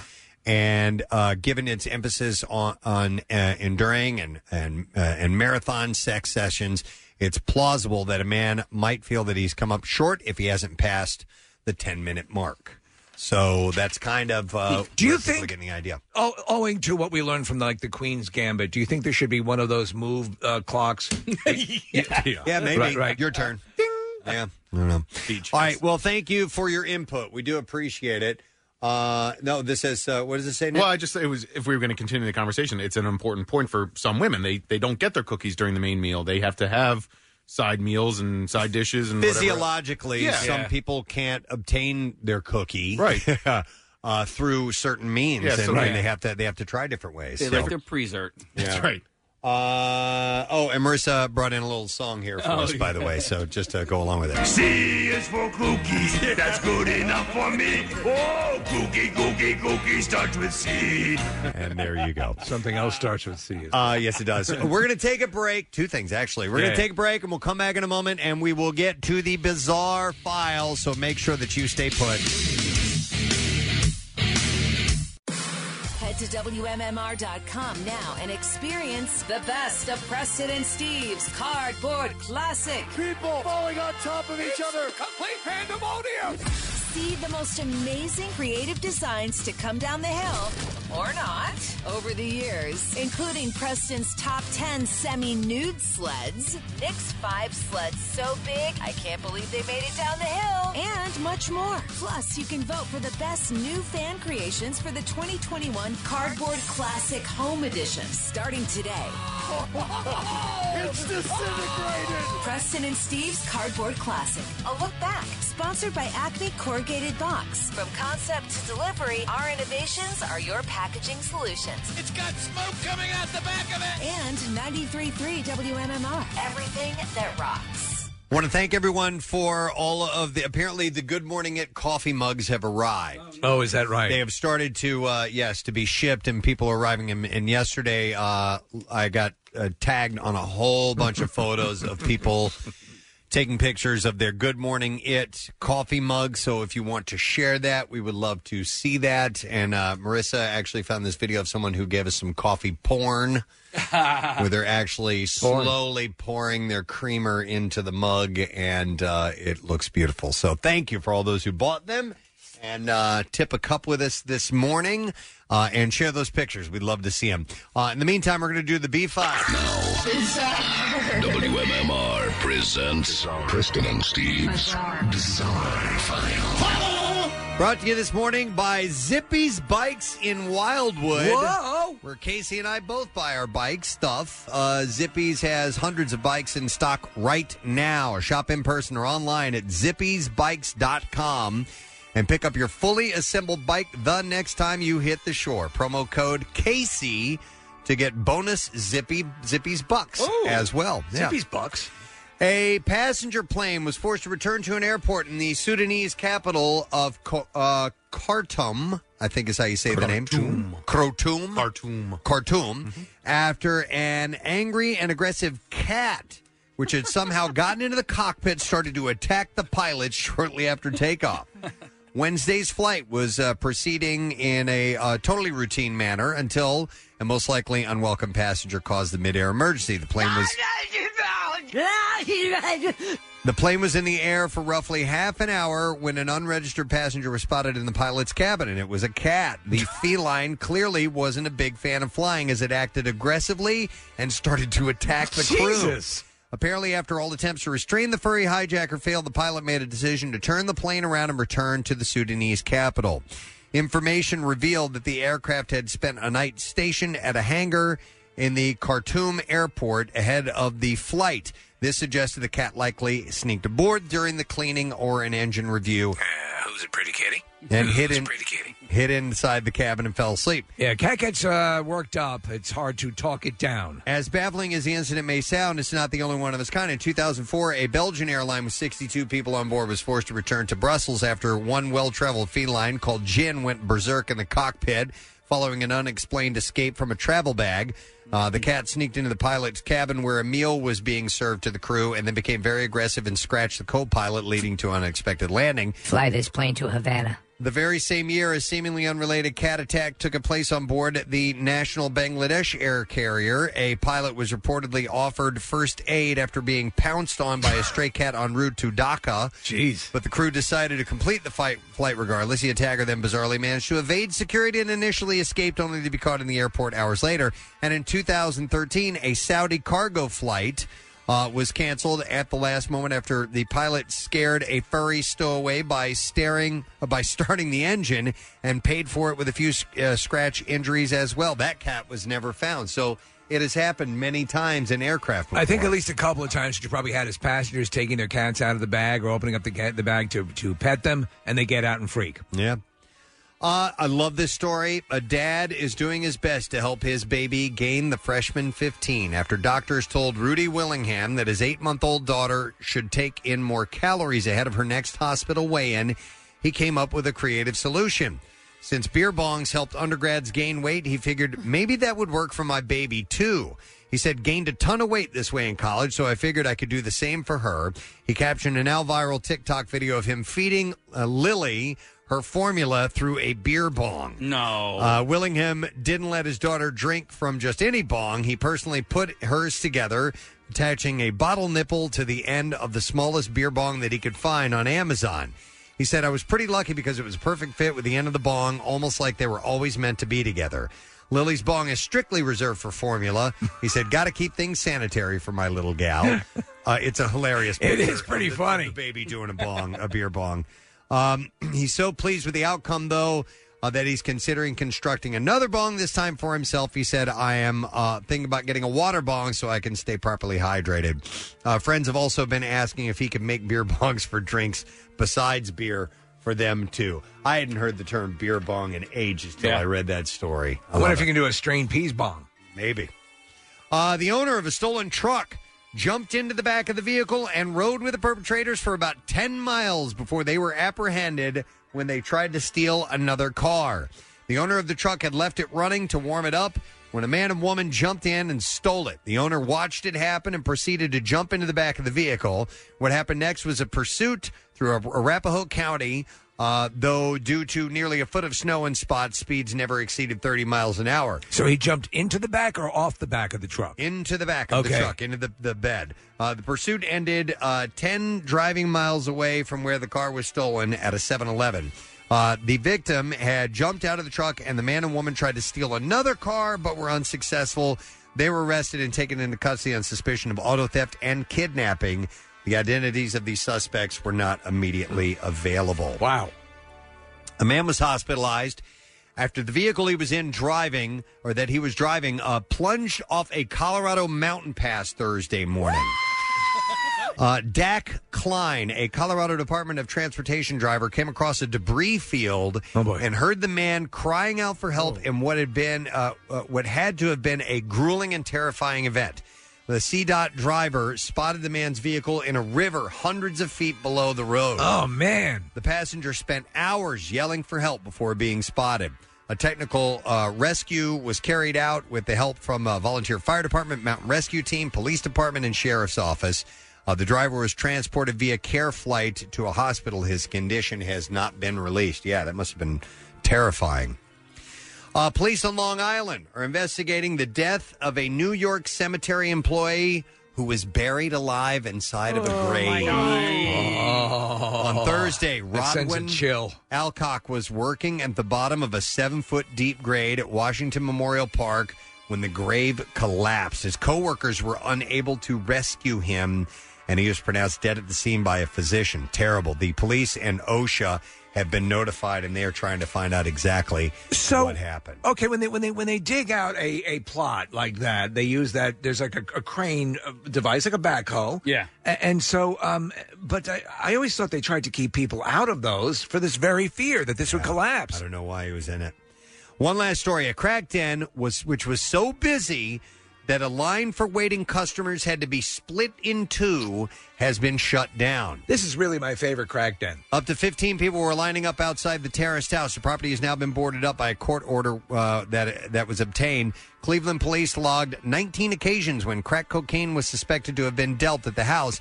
And when police raided the property the same month, they found bags of drug prepared for sale, and uh, the tenant was arrested. And at its height, according to a police officer, he said, I saw this property have to organize a second line from the Wow. alley gate as they had too many customers trying to get it. Good news though, they've been able to open outside crack smoking at twenty percent. nice. Oh, Yeah. Nice. And maybe they'll franchise that out. And there you go. That's what we have in the bizarre file for you at this point. Tattoos Day. You want to win a President Steve tattoo from our friends at Floating World Tattoo and Piercing. Text the word tattoo to 39333. We'll see if you win a little bit later on. Don't forget, they are at 1729 South Street in Philadelphia. We'll be back in just a moment. Like what you hear? You can see it too. Check out Preston and Steve's Daily Rush on Xfinity On Demand. Hi, I'm Steven Singer, the I Hate Steven Singer guy. You know what I hate? Disappointing my mom. You buy your mother roses, and a week later they're dead and forgotten. What if you can get a long stem rose that would last forever? Go now to IHateStevenSinger.com and see my famous roses lavishly dipped in 24 karat pure gold in exclusive colors. The only rose guaranteed to last a lifetime. They start at $59. Order by 5 p.m. Eastern Time today with free shipping and have it arrive by Mother's Day. Only at IHateStevenSinger.com.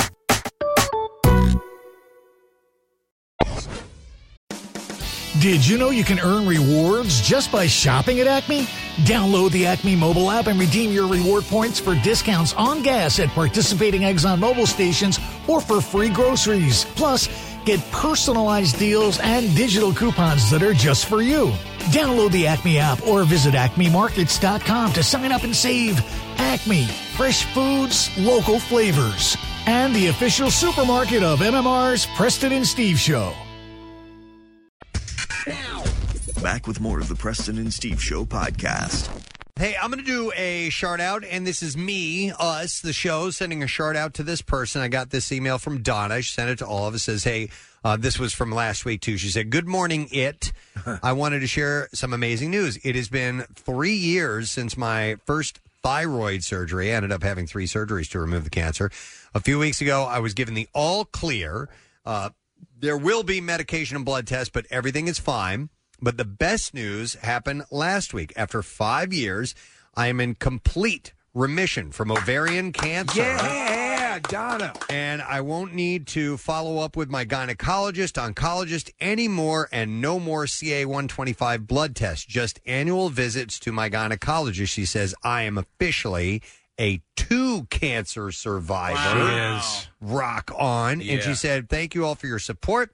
It has meant the world to me. Listening to the podcast every day has helped more than you can know. So that is from Donna Marie Rosato. So if you know Donna and you haven't heard the news, make sure you uh, call and give her your uh, thumbs up and congratulations to her. For years of knowing Donna Preston, and we all have, we- it- she's always been fighting something or, or another, and this is fantastic news. So we're giving a shart to Donna. Here you go. Oh, we're gonna- oh, the big one. Sure. Okay. Uh, here we go.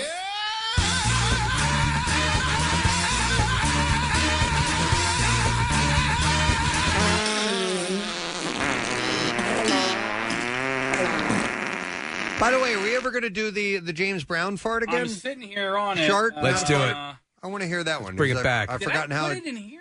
I forgot how it goes. now. I thought. Uh, I, Did you have it no, built this- in, or do I that's need the to do whole it? Song. Yeah, that's the whole song. I uh, I thought maybe I put it in the system, but I didn't. I have it over here in this other system. Uh, by the way, uh, it's a good thing that we mentioned this uh, about Donna because the shard out uh, is from is courtesy of our friends at U.S. Digestive Health Colonoscopy. It beats cancer. You can schedule your screening with Pennsylvania's most experienced GI network at usdigestivehealth.com. So All there right, you go. Preston, do you want the uh, I feel good fart or the I got that feeling or I got the feeling fart? I think you got to try both of them because I Yeah. don't remember how they went. Okay. So go for it.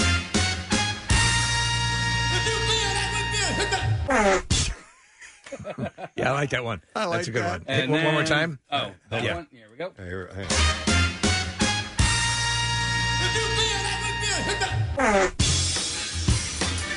And then it goes on for a little bit. And then what was the other one? This one. All right. I feel good. I knew that I would. Oh, and it, yeah, it's got a it's got an end to it. Okay. Feel good. I knew that I would not. Here we go. So good. So good. I got you. All right, there you go. And that's for Donna. It's beautiful. Thank you, Donna. It was beautiful, wasn't it? Yeah.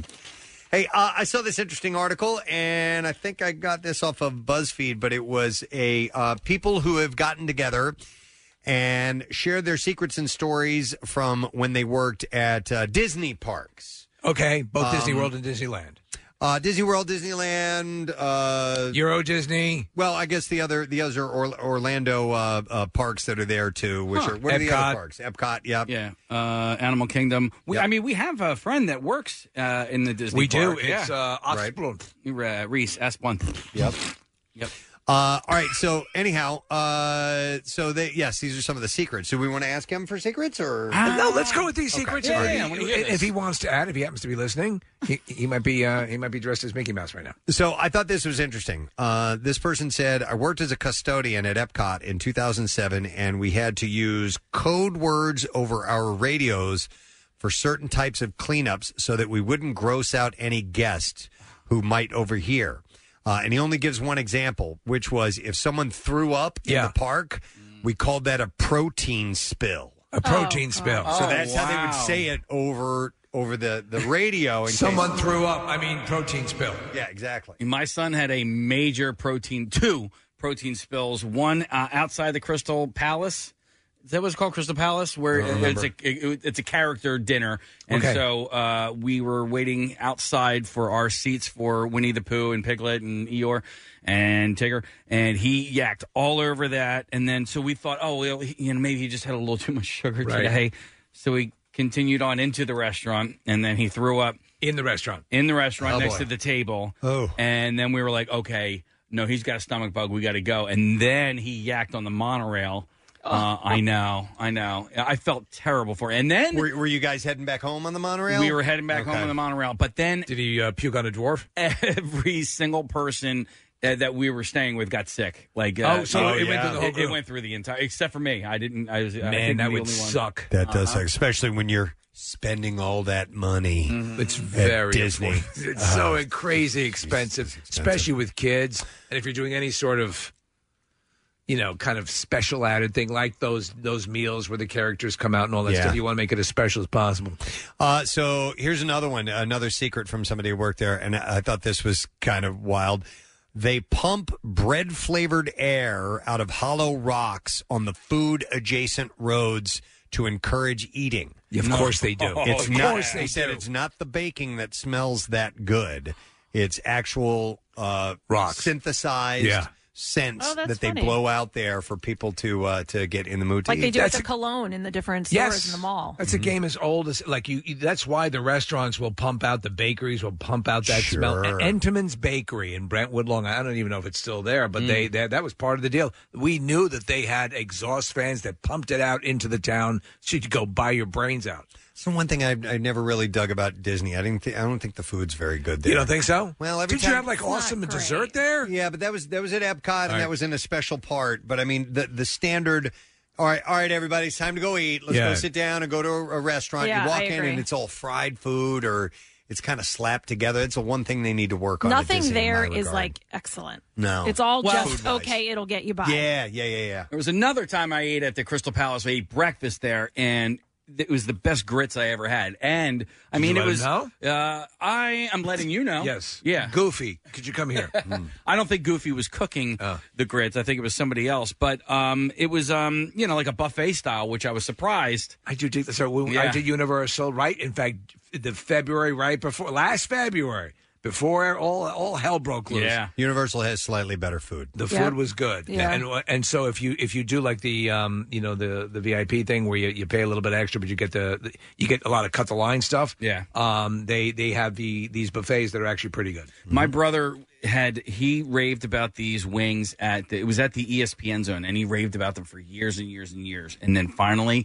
we went there a couple of years ago and we sat down and I was just oh I couldn't wait to have these wings that he kept talking about they had just changed the recipe and Oh. they sucked. And your, was your brother with you? Oh. Yeah. And he was so he was upset and he was as like well. this isn't this isn't what they Okay. sorry. he Yeah. no, he felt bad because we had lied. It was all day long Yeah. we had waited to get these things, and and they weren't even like Wings will always disappoint you. They were terrible, I thought. All right, here's another uh, uh, bit of information from someone who's worked in the Disney World before. It said, um, "My brother dressed up as Tigger, Goofy, etc. in the early '90s. He said it was as hot as you can imagine, and e- people even would throw up in the costumes. I have no Yeah. doubt. He said, "I had an accident while dressed up as uh, Little John in a parade. There was a new float." uh, driver who swerved too close to him while crossing over a bridge. The float knocked him down and ran over his feet. His costume, his work boots inside the costume saved his feet, but he still needed extensive physical therapy, which Disney paid for. On top of all that, he had been chosen to play Prince Charming in Tokyo, but he couldn't go due to his accident. But he doesn't hold any i- ill will towards Disney. But cast members, especially characters, are definitely prone to injury. Don't they always have somebody who's uh, with them? A and mind they, reader. might- they Yeah, have to. always. Yeah. Uh, and then uh, it was my understanding, at least some of the costumes had some sort of air conditioning system. I don't know. A Something. friend of mine was a character. I don't know who she was, but Heat um, stroke. she, yeah, no, she said like in the height of the summer, it was terrible. Like Yeah. they would just drip sweat, and like there's nothing you can do about it. We're talking, we're talking Florida, man. It Yeah. gets Yeah. oppressively hot there. Oh, and humid. Uh, so we have uh, somebody who works in our marketing department. Her name is uh, Marissa Walsh, and apparently she worked at Disney, Ah. and so she said she has some. sh- uh, All right, yes, secrets to share. She's just outside the studio. Do you want to bring her in? Yeah. Okay. Right? Yes, yeah. you guys do Marissa uh, wrote me a note here. Hey. Hey, Marissa. All right, let me go through another one while we're uh, waiting for uh, Marissa. And this one says I was working in the kitchen at a restaurant inside Cinderella's castle when a family of four came in for dinner. About halfway through dinner, uh, the husband politely stood up, tapped his glass for attention, and he announced that his wife of 15 years had been cheating on him for over a year. Oh, my God. Jesus. The entire place stood still in shock, and he motioned for his kids, paid the waitress, and left the wife crying at the table. The poor kids. I know. You want By the way, ruin the trip. I was talking. I was talking about the, the the food at the actual parks, but we we stayed at. Um, we didn't stay, but we were, well, yeah, actually, we did stay on property of one of the uh, resorts there, uh, and that restaurant was fantastic. What was it? It was it was the Wilderness uh, Resort, Oh, I yeah? believe. Yeah. Oh, Fort Wilderness or Yeah, uh, I, I don't know if it was Fort Wilderness, but it was so much fun. So- like the servers did great stuff to keep you entertained. It was Huh. a blast. Oh, I remember. s- they throw stuff at you, They'll right? Throw stuff at you. We went. I I went. uh, Was the food good? I went to the table next uh, to us to get uh, sugar and creamer. Yeah. and took it. And the, the server goes, "I saw you do that." and he came back over with what essentially were um, jail bars. Yeah, yeah, yeah. and put them in front of me and said I was in jail I and love took all that. the creamer and sugar away. Um, it was awesome. That is pretty cool. How was the food, though? It was great. Okay. Yeah, it was 'Cause very, it, was uh, well done. But in the park, I enjoyed mm, the show, but if not the so food good. sucks. Right. And so I think at the same place press there's a hoop doo review, which I loved that. You've and talked about that That is for a years. song and dance like revival like dinner as well. So but it's like fried chicken, ribs, cornbread, like it was and and there's a show that also goes on at, at the same time. Love that. Hmm. So Marissa's in her studio. Hello. Uh, hi, Marissa. When were you working at uh, Disney? So I interned there when I was at St. Joe's um, as a food marketing major. I worked in food and beverage, so I love all this talk about food and beverage. And that was in uh, spring of 2015. I worked at the Yacht and Beach Club. At the Yacht and Beach Club? Yes. Okay. Is that where that kid got killed by an alligator? No, that happened right after at um, Grand Floridian. Floridian, Grand and my Floridian. Oh, my roommate was a lifeguard there, so we're happy she missed that. Yeah. God, wow. Jesus, that was a horrible story. All right, Yeah. so so you weren't in the you weren't in the park working then. I wasn't in the park working, but things are very similar. And Okay. I also had roommates that were, you know, they worked in the park, whether it was Magic Kingdom or some were character performers. Okay. And there's different rules with Disney about what you're supposed to share, but I will share some things. If there's kids listening, I would probably get them somewhere else. But two of my roommates were character performers. One worked at Crystal Palace, which Casey mentioned, um, hanging out with Eeyore. That's how they refer to it. Right. Um, and a guest very kindly pulled Eeyore's tail very strongly. Um, and the guest had to be escorted out of the park and can no longer return to Disney. So when, when somebody does like any a, a single act of like yanking on a costume or something like that, they can be uh, the the standard response is banned for life. Yep, and like poking into Right. a mouth or eyes, things like that. If the character performer feels like they're at risk, they actually have a sign to cover one eye, and that like gives their um, assistant the wherewithal to think, okay, this person doesn't feel comfortable. I need to get them out. You know, Mickey needs to go see Minnie or feed Pluto, kind of thing. Oh, so tho- those are the stuff they say that like you can't have Minnie go throw this bum out. Wow. I can't imagine that this doesn't happen on a daily basis. It would seem to me like the, the especially the people dressed in costume would get harassed constantly. Yeah, it's actually a lot to do with um, some international guests, specifically from Brazil. They feel like the characters they can kind of do whatever, and they They're just supposed to don't- more of an interaction they they perceive. yeah, and they just don't think about that there is a person, and so they'll do whatever and think it's okay. They'll make very rude gestures, inappropriate comments, Mm. things like that. I had a girlfriend who did the internship program um, at Disney, and one of the things that they had her do, and I, do, I, I don't know if they still do it now, but she was what they called an autograph hound. So when they would have like B level or C level celebrities that were at the park for whatever reason, they would be in a certain area. They knew they were going to be at this area in this certain time, and her job with a couple of other people was to run up and go, "Oh my God, it's so and so! Can I have your autograph?" to make a big deal so and other cause people a stir so other people would come over. Have you heard of that before? I haven't heard of that. I've heard of the opposite. Like, there's a lot of secrets that go on with celebrities and when they visit. I Oh my remember- God! It's not John Stamos. yeah, exactly. Yeah. He goes very frequently. Um, I remember when I was there, Luke Bryan was there, and Big Thunder Mountain was magically closed.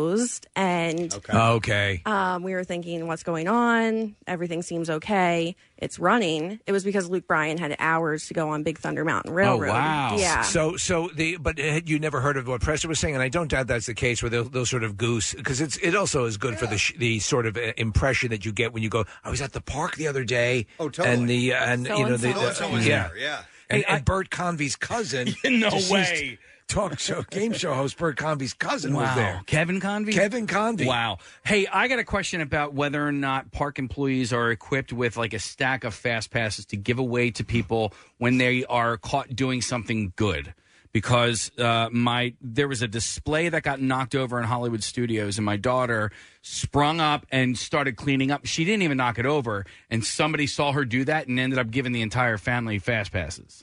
Yes, it's definitely doable. Unfortunately, most of them are used for negative situations, and people are used to that, so they So they reward bad behavior. take advantage of it. But um, we do have these tickets where we can basically give somebody a free merchandise item. Like, let's say they had something spilled on them, they can get free shorts, or Yeah. let's just say we want to make their day, they get you know four free Mickey bars. Um, there's definitely different things to do there, whether it's fast passes or All not. right, so here's an example. My my friend Will was with his family, and I forgot I don't- I don't know what restaurant they were in, but it had a big uh, aquarium next to it where like divers could get into and Oh, everything. that's Coral cool. reef, And okay, so so the diver swims over and he picks up a starfish and holds it up to his chest like he's a sheriff. Yeah, yeah. And holds his finger out like he's a gun and shoots at at Will, and Will played dead. Yeah, yeah. Oh, you got me, sheriff! Yeah. And all this stuff. They came over and comped their meal What, because he did that? because he was having fun with it. I love cool. that. And it just adds to this jovial atmosphere overall. So if That's you're pretty cool. there, be happy. Yeah, Yeah, yeah. And you might get some free Don't stuff. go. Stop it, Oh. Marissa. I know you have to be careful with what you say, but did like overall, did you like working there? Was it uh, taxing? What was it like? Um, I just be respectful out of respect to the company. I don't have any intentions of ever necessarily working there again. I don't think that this would like go into that, but um, I enjoyed it. I thought that was a great experience. I thought that it was great to have on a resume. I can talk about whatever, but to be honest, like I was on vacation pretty much for four months. Like I. That's fun. Yeah, the it's good. earliest I could work was 10 a.m. The latest I could work was 10 p.m. Worked right next to Epcot, so I would just go and get gelato before work. Like it was Huh. really relaxing and fun. Here's somebody that said, and let me ask you about this about the training. He says, "I- I've never been as well trained for a job as I was at Walt Disney World. On day one, we all went to Disney University for general orientation. Day two was another day at Disney University, and that was just on how to be a custodian, my position there. Day three was all about Epcot itself, uh, Epcot itself, which included fun facts, a tour, getting uh, on the rides. After that, I shadowed for about two weeks before being allowed to work on my own during a shift. And then somebody else said Disney University. Uh, we had our own work orientation was in a very discreet location in Orlando. They don't want tourists accidentally stumbling upon it, so it was in- intentionally difficult to find, and it looks like a warehouse from the outside. But they were saying they loved working there. Yeah, I mean, the training was the best I've gotten, to be Okay. honest. Um, like that one person said, you start off with something called traditions, and you're learning about the traditions of Disney. Traditions. So, what's pulled up here is Disney University. I will say it's not that well hidden. Um, it's right behind Magic Kingdom. Oh, all So if right. you have a car and you're driving around Magic Kingdom, um, you can easily spot it. But traditions, you go over everything about Disney, and then you actually go into the park. Um, you go through the utilidors for the first time underneath Magic Kingdom Park. Um, So, you know- there, so there's a, it's a subterranean mass entrance into the park, obviously for the park personnel. Yeah, you have to, if you're working there, you have to park and take a bus in. There's multiple stops within that All you right. can get off at, go into the utilidors. Um, they're not that nice. Trash is basically funneling above your head. That's Um, awesome. That's so exciting. Yeah, very exciting. Um, Trash and then world. the second day, you do learn a lot about operations and then you learn about where you're working. So for me, Yacht and Beach, I learned about the history, what we say to people. Like we would always say, welcome home there. Um, so unfortunately, since I wasn't at a park, I didn't get to do any rides or anything. But um, then you see the people with earning my ears under their name tag. That means that they're um, training. So. Okay. And then you have the a test, but it's really not too difficult. Uh, here's an interesting text that says someone if you if you yell people around the Toy Story characters, they'll fall down. Is that true? Uh, I don't know. Maybe Um, unfortunately, Andy's coming. And, yeah, uh, Yeah. Unfortunately, right before I started working there, I believe they stopped um, doing Okay, that for 'cause safety everybody was reasons doing to it. the characters. Yeah. Uh, here's another interesting uh, note from somebody who worked there. It says, overnight cast member here, please, please leave your cremated loved ones at home. No. Stop Oh, my dumping God, them in yeah. the haunted mansion. they just get vacuumed up and disposed of. Yeah, just like um, there's code V for um, throwing up, there's a code that I don't remember for things Ashes like that. and things like that. Yeah, it's actually very popular for people to do. I would never think of of dumping a loved ones. I know that people Yeah. live the Disney lifestyle and then they m- visit multiple times, but I mean, still, in an personally amusement park, like I, could love see Disney that. World. I don't want to have my ashes at Disney World, but I mean, people do silly things. Oh Um, yeah, there are people that are tattooed head from toe, head to toe with uh, with Disney, Disney stuff, characters. yeah. I don't know. Um, this one is interesting. It says it did a college program at Animal Kingdom in 2012. Backstage, we have bikes. The backstage area of Animal Kingdom is super big and it's connected with uh, utilidors like Magic Kingdom. If you need to go from uh, Dino Land to Discovery Island, I would have to take a golf cart Take- all the way around the park. Depending on where I was going specifically, I might have parked the golf cart and rode a bike to complete my errand. It was a nice break from dealing with the guests. So they have ways to get around. uh, Yeah, unfortunately, I worked on one side of a pool and everything was inside on the other side of the pool. So we had this cart that obviously was very show worthy, is what they call it, because you're on stage. And so we, I would, you know, wheel it through. And that was my most fun part of my day, is because I just got a break and got to walk past the pool. It's wild when you s- look at that. Uh, So I have yet to do Disney World, um, but the um, you know I- I was seeing it at Universal. There there is so much that is discreetly hidden behind walls and things that are that you're totally unaware of. An aerial view shows you what you're actually missing, but it's obviously meant to be quick access points. What about s- security? What, what, what were they? Were you surprised at some of the security measures that they had there? How elaborate it was? Uh, w- did it seem to be up to snuff as far as you were concerned? I think it was when I worked there. It was pre metal detector, Right. and then they started having the metal detectors, um, but they're random. Um, now they have it for everybody coming in, um, which I think is great.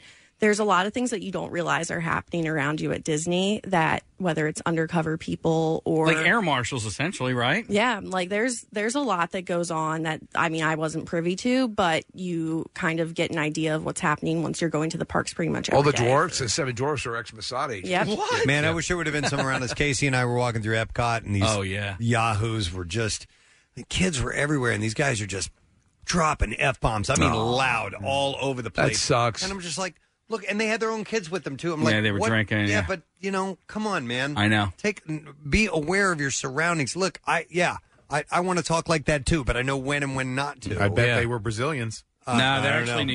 Yeah, I think they were New Yorkers. Yeah, They but were the wearing- Brazilian part of No New York. comment. Yeah, hey, do you know anything about the so not the VIP tours that they offer within Disney, but those third parties that come into the park and take people around? Like, I always is that legal? Is it not? Do they know they're there? Like, what happens? I think uh, you mean when they're uh, holding the flag up. Is that what you're referencing? Like a very large. Those are group? invading armies. Uh, no, Pretty no, no, much. not not the large. Group. Okay. Like, so y- you know, within um, Disney, you can buy a VIP package where you Yep. get a skip skip the line. So you can also do that through a third party that doesn't necessarily work for Disney. uh, I think they probably know about it, and it's not necessarily encouraged. But what else can they do about it? Um, I know that there's rules about um, outside photography. So if you want your engagement shoot on Disney property, technically, like you're not supposed to employ a photographer to come take those pictures you have for to you. go through. I, had a friend who did a Disney wedding, and she Oh, really? they had to go into the park at like 6 a.m. to get their wedding pictures before like any part of it started to open. Jesus. Yeah, it was it was pretty weird. So we did uh, one of those uh, concierge uh, uh, things for Disney. We did it twice, actually, privilege.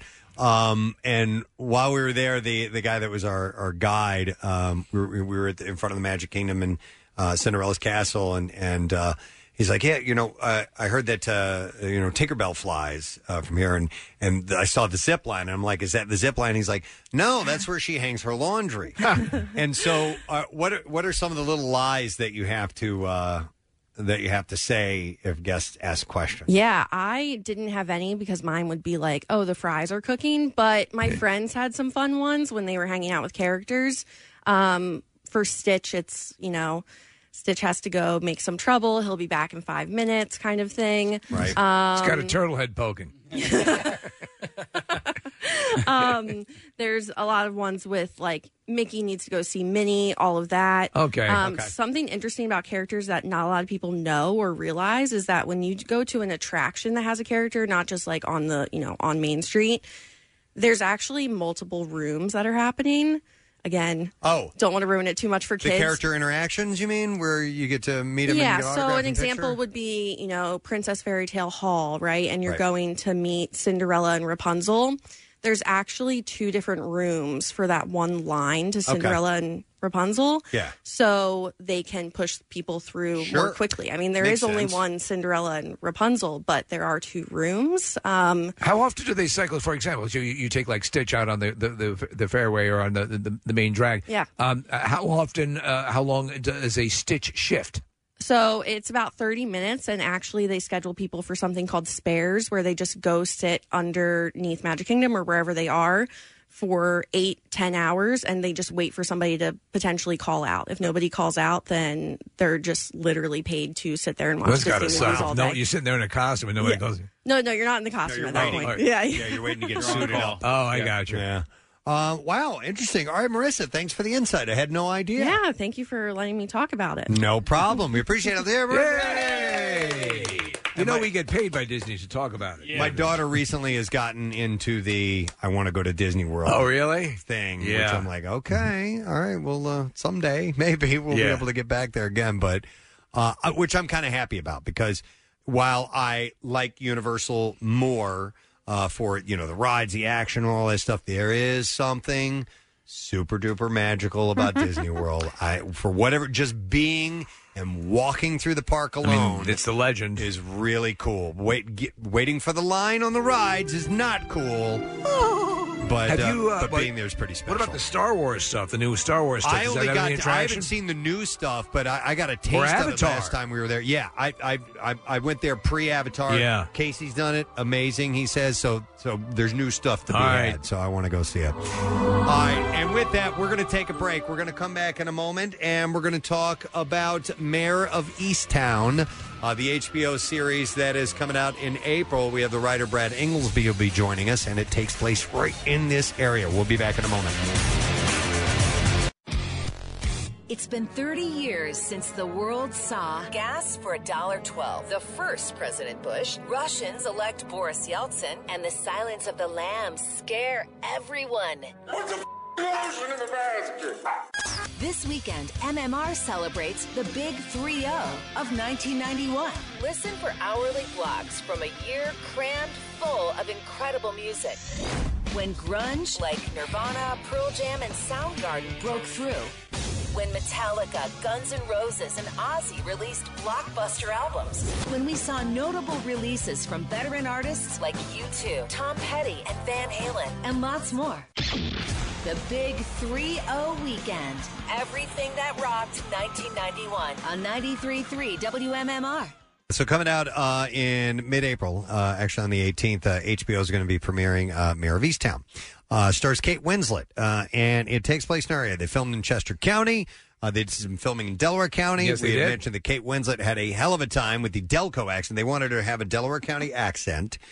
Uh, and she and we've talked about this before that uh, she it was one of the most difficult ones to perfect, and she's doing it in a very um, uh, what's the word I'm looking for? Subtle? Thank you. That's Yes. exactly the word I'm looking for. In a very subtle way, which is hard to pull off. It is. Wants to make it sound legit. So I'm excited to see this because of not only the local connection, but I mean it's a murder mystery. It's got some really cool stuff. I love it, and, and I Lot love of the drama. other stuff he's written. Our next guest. Uh, yes, and in fact, um, Nick is friends with our next guest because he's from Berwyn. Yeah, grew up uh, with the Inglesby family. Uh, please welcome Brad Inglesby, the screenwriter and producer from Air of Easttown. Hey, Brad, how you doing? Uh, I'm doing well, guys. Thanks for having me on. Appreciate it. No problem. How about the size of Nick's head? Is that thing not gigantic or what? Was my head bigger or Adam's head bigger, Brad? Because you you were you and Adam have known each other most of your lives. Yeah, so I grew up with Adam, and we played on a team together. Yeah, and uh, I- I don't remember him having a huge head, but uh, but I'll have to go back and think about that. Well, you were kids at the time, so it's understandable. Yeah, yeah, exactly. Well, if, he's- if you ever see him and he's wearing a baseball hat, try putting it on your own head. Yeah, yeah. and it'll cover your eyes. You can actually use it as a pup tent. Yep. Uh, I understand. In fact, Mayor of Easttown was originally called the man with the largest head I've ever seen. Uh, but no, this is this is cool. And We, it- obviously, you've heard, especially was Lanning, the story about Kate Winslet attempting to nail the uh, the Delco accent. accent. Uh, Did you provide any input uh, on that to her? Well, you know, I actually had my wife. She grew up in Aston, so she had a bit more um, uh, of the insight there. But uh, but yeah, it's it's a really tricky accent. It really is. And Kate, oh my goodness, we talked about it uh, uh, at length, and and I think she just really wanted it to feel honest. But it's a, it's a hard accent you- because if you live there your whole life, you have. Uh, you know, it, it's it's even more of a hard accent. You know, but for the younger generations, maybe it's not as pronounced as the older generations. So we are constantly you know, having to gauge where in the line of accents is Kate. Is she in the middle? Is she at the hardest end? Is she at the beginner end? So Right. it's like, and and then we sort of landed, as you guys said, in the kind of middle. It's it's it's more of a subtle accent, I think. Brad, you mentioned your wife being from Aston. Didn't they do some shooting in Aston? Yeah, we actually were at the Sun Studios there for the entire shoot, so that was kind of a base of operations. Yeah, and we did a lot of shooting in the neighborhoods around Aston, actually. Uh, It's very cool. We're, we're actually talking to uh, Sharon. Uh, I always forget Hankinson. Hankinson, last name. Yes, uh, yes. About the the the, the full throated effort to bring in a whole bunch of um, you know uh, movie revenue to the area, and that's that. From what I Yes. hear, Preston has actually seen it. I've never been out there, but I understand it's it's a an amazing facility. Oh, it's it's really incredible, and we actually took over for a couple months. It was all ours, and so we had two, I- I think two or I think we had a couple of stages that were active, and one we were using to build and wardrobe, and it was just it was a wonderful home. The offices are lovely, and the people there just you know extremely uh, extremely awesome at what they do. It's just a great home, and Very uh, cool. I, yeah, it was really great. It was a really great operation there. Uh, real quick, th- is your wife a, a, uh Sun Valley girl or? Y- Yes, exactly, exactly right. Sun Valley girl, exactly right. Grew up just a couple of blocks away from Sun Valley, actually. Nice. So, uh, listen, um, Mare, the, the her backstory has her being a, a, a basketball player and and a Yes. um, a hero of sorts, you know, for her high school basketball team. Uh, basketball has been a huge part of your life and your whole family's life, and so I, I assume that's you know how it makes its way into your your stories in Mayor of Easttown and also uh, the way back. Yeah, I, you know, of course, I think you know a, a lot of writing has to come from a place that you know you grew up with something, or, or it's in your blood in some way. And I, I've I've always I've always seen in my own work that it comes from a place of you know it's in my past, and um, and so in this story in particular, Mare was a hero. She played basketball. She made a shot in a game that was a championship game. It was the only championship that the town has ever won. And so she's kind of looked at as a hero in this town. And when we come into the story, she's sort of losing that, you know, you know, that edge and that glory a little bit. There's a case in town that she hasn't been able to solve. And the people in her community have started to turn on her a little bit. So that is the basketball part. And then, of course, the way back was even more of a uh, of a story about that. And um, yeah, I think it just comes from growing up around basketball. I didn't get the genes. I can't really. Well, yeah, I mean, you're You know, you're I wish I did. You know, I wish I did, but I didn't get the genes. My brother did, though. Well, so did your dad, right? Your dad got drafted. Oh, yeah. You know, he uh, Oh, he was yeah. a point Yeah, guard. yeah. He went to O'Hara. Yeah, That's exactly. where I went to high school. Um, Yeah, exactly. Went to O'Hara, then went to Nova. Yep, exactly. His numbers retired there, and uh, he played a couple years in the pros. And so yeah, yeah. So I grew up around basketball a lot, of course. And your brother's now the head coach at the University of Delaware, right, Martin? Yeah, yep, yep. Oh, that's- exactly. Played that's- at Notre Dame. Yep. And you're a yep. Villanova We watched A grad. lot of basketball. I'm a Nova grad. Yeah. exactly right. and that no no no shortage of uh, a basketball legend associated with Villanova as well. Uh, I, I Oh, want, yeah. I wanted to ask you. So with your, with your films, you talk about uh, being informed by um, you know um, your own experiences. Yet you, you wrote the script for a movie which I really enjoy, Run All Night. A number of movies I en- enjoy, but uh, so that's that's an entirely had to be an, an entirely different world for you, dealing with uh, hitmen and things of that nature. Um, Yep. uh, y- so uh, i- is when you do something like that where you're coming from a place of comfort as a writer and you take that for lack of a better term flight of fancy and and, and enter that world is is that um, are you out on the on the high wire at that point or how do you bring yourself to write something you're not entirely familiar with Yeah, that's a great question. I think you know, I think what you look for in worlds like a hitman world or a mob world, world that I haven't lived, of course. I think what you aim to do is look for an emotional way in, right? Right. What is the emotion of the story that I can connect with? Well, I have a father, you know, and I have a brother, and I have a family, and so you look at the emotional arc of a story and say, well, I don't know how to, you know, I don't know about the history of the mob or I've never been a hitman. I can tap into the emotion of a, a dad who's looking to have a reconnection with his son or a dad who's looking to, you know, he wasn't around as this kid was growing up and he wants to make that connection. So what's the emotional way into the story? And I think if you start to look at it in that way, then you can see you know that all of us have these emotional issues and issues that we want to you have to address as as a parent or Yeah. a son and and then you look for the emotional connection in Brad, I want to circle back to to your family and uh, you and your career because you know uh, Casey alluded to the basketball and, and obviously Martin Yep. was was great at it. You were a really good athlete too. So was your dad. Uh, but all of those things um, require uh, a, a competitive nature. A- I'm I'm curious as to whether or not that that competitive nature within you has lent itself to screenwriting. Do, do you strive for perfection like you would on a basketball court? Yeah, I mean, I think absolutely it's different, uh, but I think you know, with writing, it's you and the blank page, and that's that's extremely daunting, right? Like every morning you get up and it's just you and that computer screen, and it's you know, and you have to generate the words, right? And sometimes that's hard, and sometimes it comes easy, but a lot of time it's really, really hard. And I think you know, you need some motivation, and that's where I think just being an athlete and just you know, having that motivation to get out there on the court every game is it's you know, it's a different it's different, it's different muscles, uh, but you need that competitive drive, I think, to get you out of bed in the morning and stare at the blank page. So I absolutely think it served me well. I'm a massive fan of, of movies and of, of, of you know of, of, from the beginning, you know, silent film and and, and the art of screenwriting and the great screenwriters, you know, of, of, of our time. And, and I'm, I'm always amazed by the different um, methodologies where s- someone, you know, I, I maybe. Uh, uh, Maybe a William uh, uh, Goldman or, or somebody might just sit down and kind of start a story and complete it. Some might do it in, in sections. Uh, l- you know, let the story lead you where it goes. What what? How do you work? And did you have to find your voice, or is each project different when you begin to write it? Yeah, I mean, I think each one is is a little bit, you know, each one has its own challenges. But I, the only rule I have as a writer, I I sometimes mentor younger you know, students, um, but um, and the only rule I tell them is I I personally have to know the end of the story because I I can't just start something and go, well, let me see where it goes because a hundred, you know, then I'm like it's a novel at that point, Right. And it be, you know, and so I always, you know, I always say I have to know where it's I have to know where the end of the movie is emotionally. If I know where the character is at the beginning of the story emotionally, and I know where they end emotionally, and I have a couple ideas in the middle. If I know like if I know the bookends of the story, uh, then I can write it. And Okay. that's really the only rule I have. I just have to know where it ends. Uh, Brett, obviously, Kate Winslet's the star of Mayor of Easttown, um, but uh, I, I was reading last night that uh, Evan Peters is in it as well, and um, Marvel fans. oh, he's and great. yeah, he's and- great. he's so good in the show. I'm telling you, he is. He's amazing in the show. so amazing. he's he's shown up on another TV show recently, and, and I don't want to give any spoilers, but I love that actor, and he's great in uh, X Men.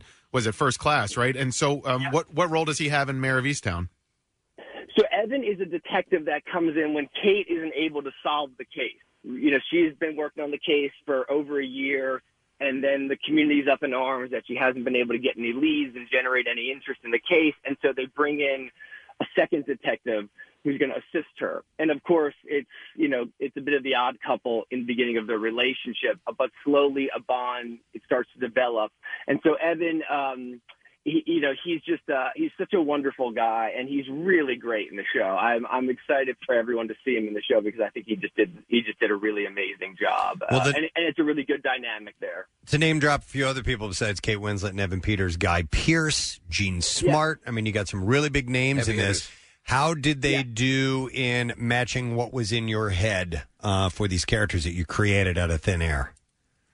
You know, I, I mean, listen, uh, they're all you know so incredible, and Gene is such a legend and guy as well. I, I, I think it, you know, everything looks really like it did on the page, which isn't often the case. You know, that doesn't always happen. Sometimes you watch your movie and go, "Wow, what happened here? I, I don't even recognize it anymore." But in this case, I think you know, it really, it, it, you know, I think it is the way that I wrote it, which is, like I said, it's not often the case, but uh, I think having such amazing actors helps. It really, really helps. It's it's uh, the whole machination of um, the way these things progress. I was I was reading about um, I guess the, the film was originally called or the script was The Low Dweller that you Yeah, had written, yeah. and Leonardo DiCaprio was attached to it.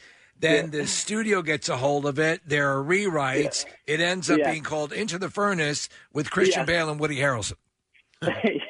yeah, exactly. And that's one of those where I look back and go, wow, the script's really different, you know, and I think that's, you know, that's what happens. I was a young writer and uh, I got an offer and, and I was able to sell the script. But at that point, I don't own it anymore, right? And so the studio says, well, we own the script. We get to do whatever we want with it.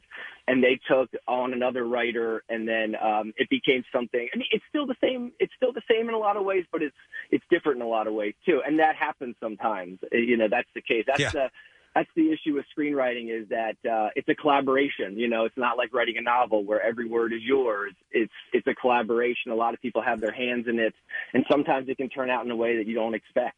Brad, did you ever see the movie for your consideration? Wait, what is that? The uh, Christopher Christopher Guest. Guest. Oh yeah, yeah, yes, yeah. yes, They yes, try to exactly. change the holiday. It's, uh, let's not make it so Jewish. Home for Purim becomes home for Thanksgiving. Or, yeah.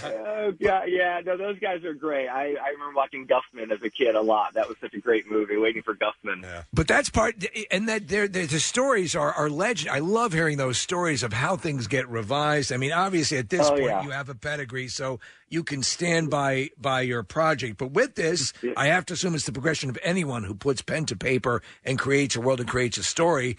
Um, what about directing for you? You know, it's funny. I've never, you know, I've never had an interest in it. I, I've always, ever since I was in school, I've always just really loved the, you know, the craft of writing. And I think, you know, as as long as I'm able to get a director on a project that is able to share the same vision. And listen, that's that's not always the case. Like I said, sometimes there's you know some competing ideas there. But but I've been lucky enough, especially lately, to have directors who've come onto a project and have have been able to share the ideas and the vision and the emotion of the story and have realized it in ways that I've been really happy with. So if I could continue on that path, I would do it. Now, if I do a couple more movies where I don't recognize the product anymore, then maybe Yeah, I'll say, you know what, guys, You've like, got to intercede. Yeah, no, absolutely. Yeah. Yeah. Yes, exactly right. Exactly right. Um, Brad, do you ever get starstruck? And um, if so, was it Kate Winslet? Because I, I would be intimidated. Like we're such fans of hers, and she's just awesome. Uh, but she's a, she's Yeah. a mega star.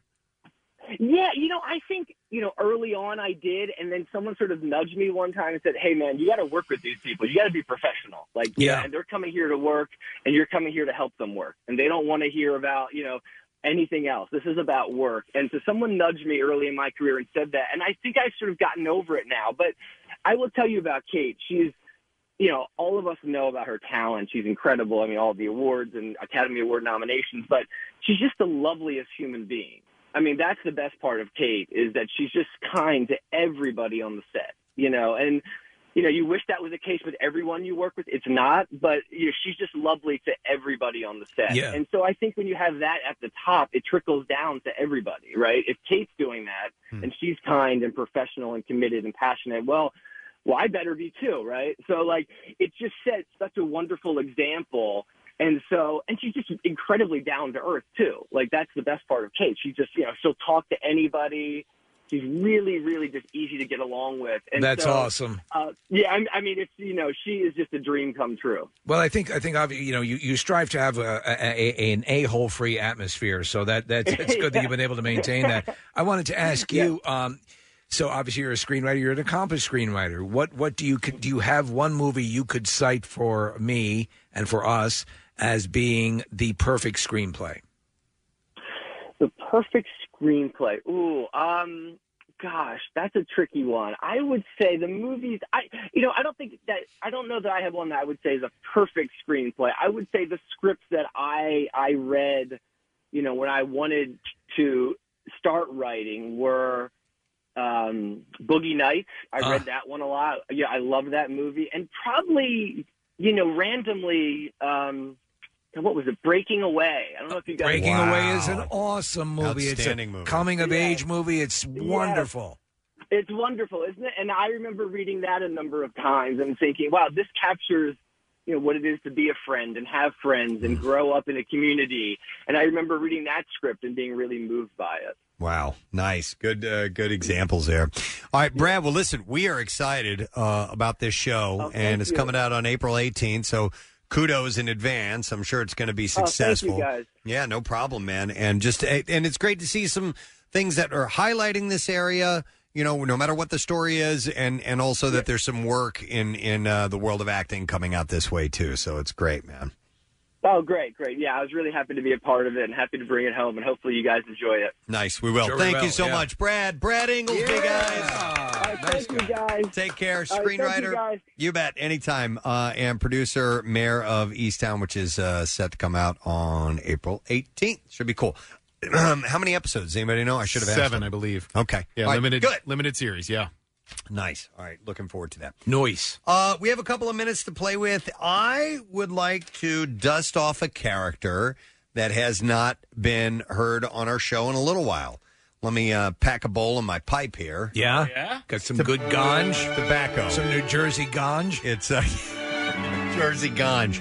That's a band name. Jersey New ganj. Jersey I got to write that down. No, Oh, it's the historian. Oh, the historian. the And- historian had become history. I have my uh, I have my pipe here at the ready, which I do, and I, I like to. From the Library of WMMR, we present to you the keeper of all knowledge, past, present, and the future, the historian.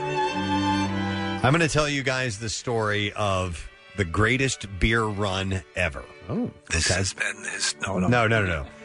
Um, this is a great story. Greatest beer run ever. I stumbled across this a little while ago, and I've been waiting to share this with you guys. You're, you're really going to like this. So, unlike most veterans, uh, this gentleman, John Chick Donahue's journey to the front lines of the Vietnam War. You had me a chick. Didn't start with a military draft or a sense of duty. Instead, he just wanted to bring his friends fighting on the battlefield a couple of beers. So in 1967, Donahue's uh, tight knit New York City neighborhood, the Irish enclave of Inwood, had already buried 28 young men who had been killed while serving in Vietnam. And at the same time, anti war protesters were taking to the street in New York City in droves, opposing the purpose of the war, its violence, and other aspects. Uh, George Lynch, a bartender at Doc Fiddler's, the local watering hole, wanted to show the Inwood guys still embroiled in the overseas conflict that people were thinking about them and cared. As Donahue recalls, he said, one night Lynch uh, from his soapbox behind the bar shouted an idea. Somebody ought to go over to Nam, track down those boys from the neighborhood, and bring them each a beer. So this is like a beer version of Private Ryan. Yeah, kind of like Yeah. that. So Donahue, then 26 years old and uh, a, a Marine uh, Marine Corps uh, veteran working as a merchant seaman, volunteered for the mission. So his epic adventure is detailed in a new book, which is called "The Greatest Beer Run Ever." This has gotta be a movie. A memoir. Well, I have information on that. A memoir of friendship, loyalty, and war, which he co-wrote with former New York Daily News reporter J.T. Malloy.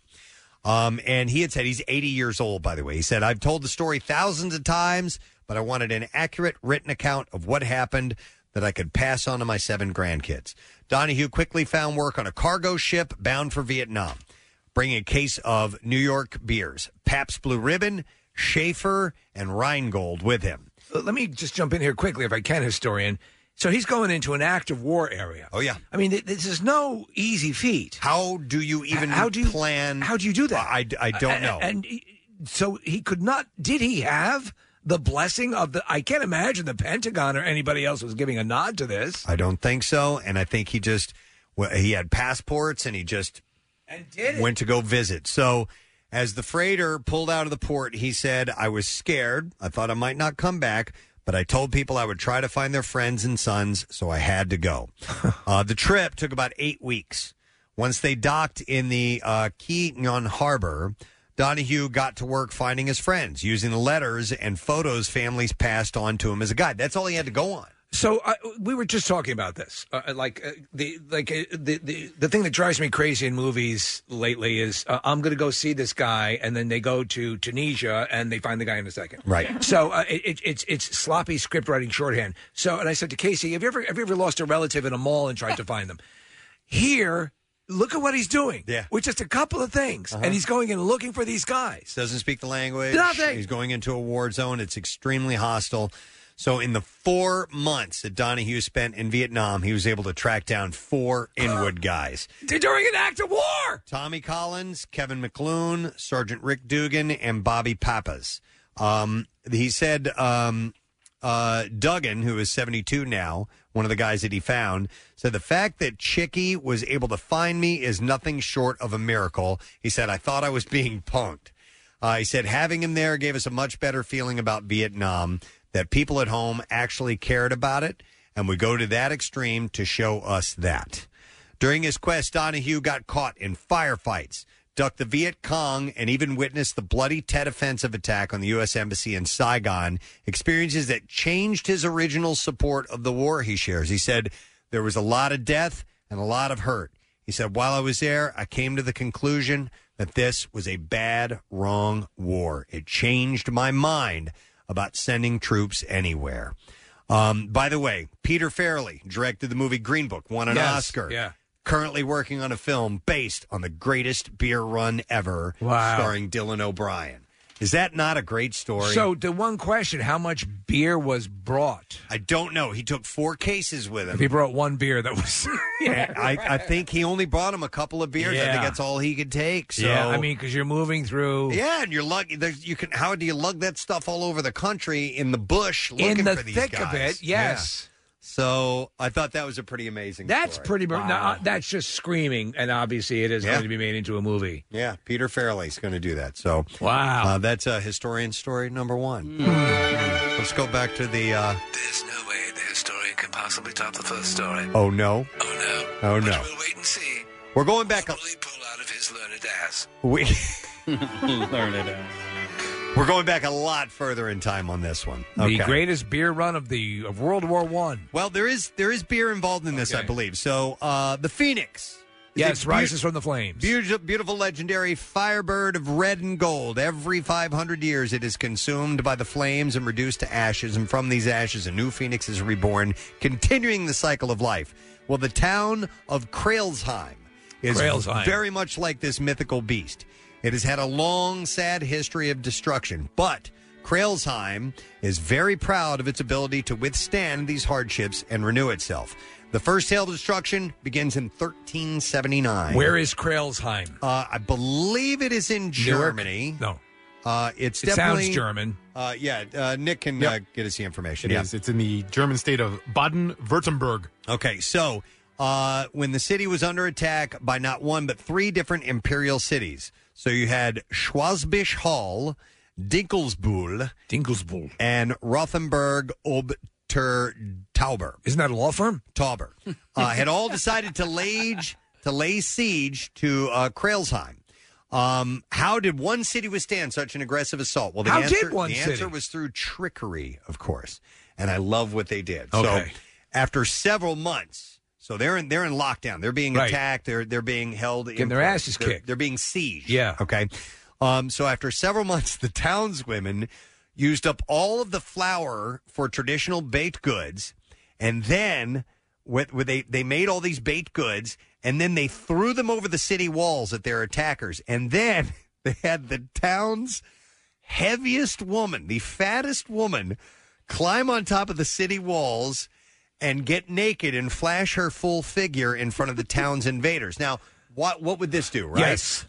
So at the site of such opulence and abundance, the attackers decided that they would never wait for these people to starve and surrender, so they gave up the attack. No. That was it.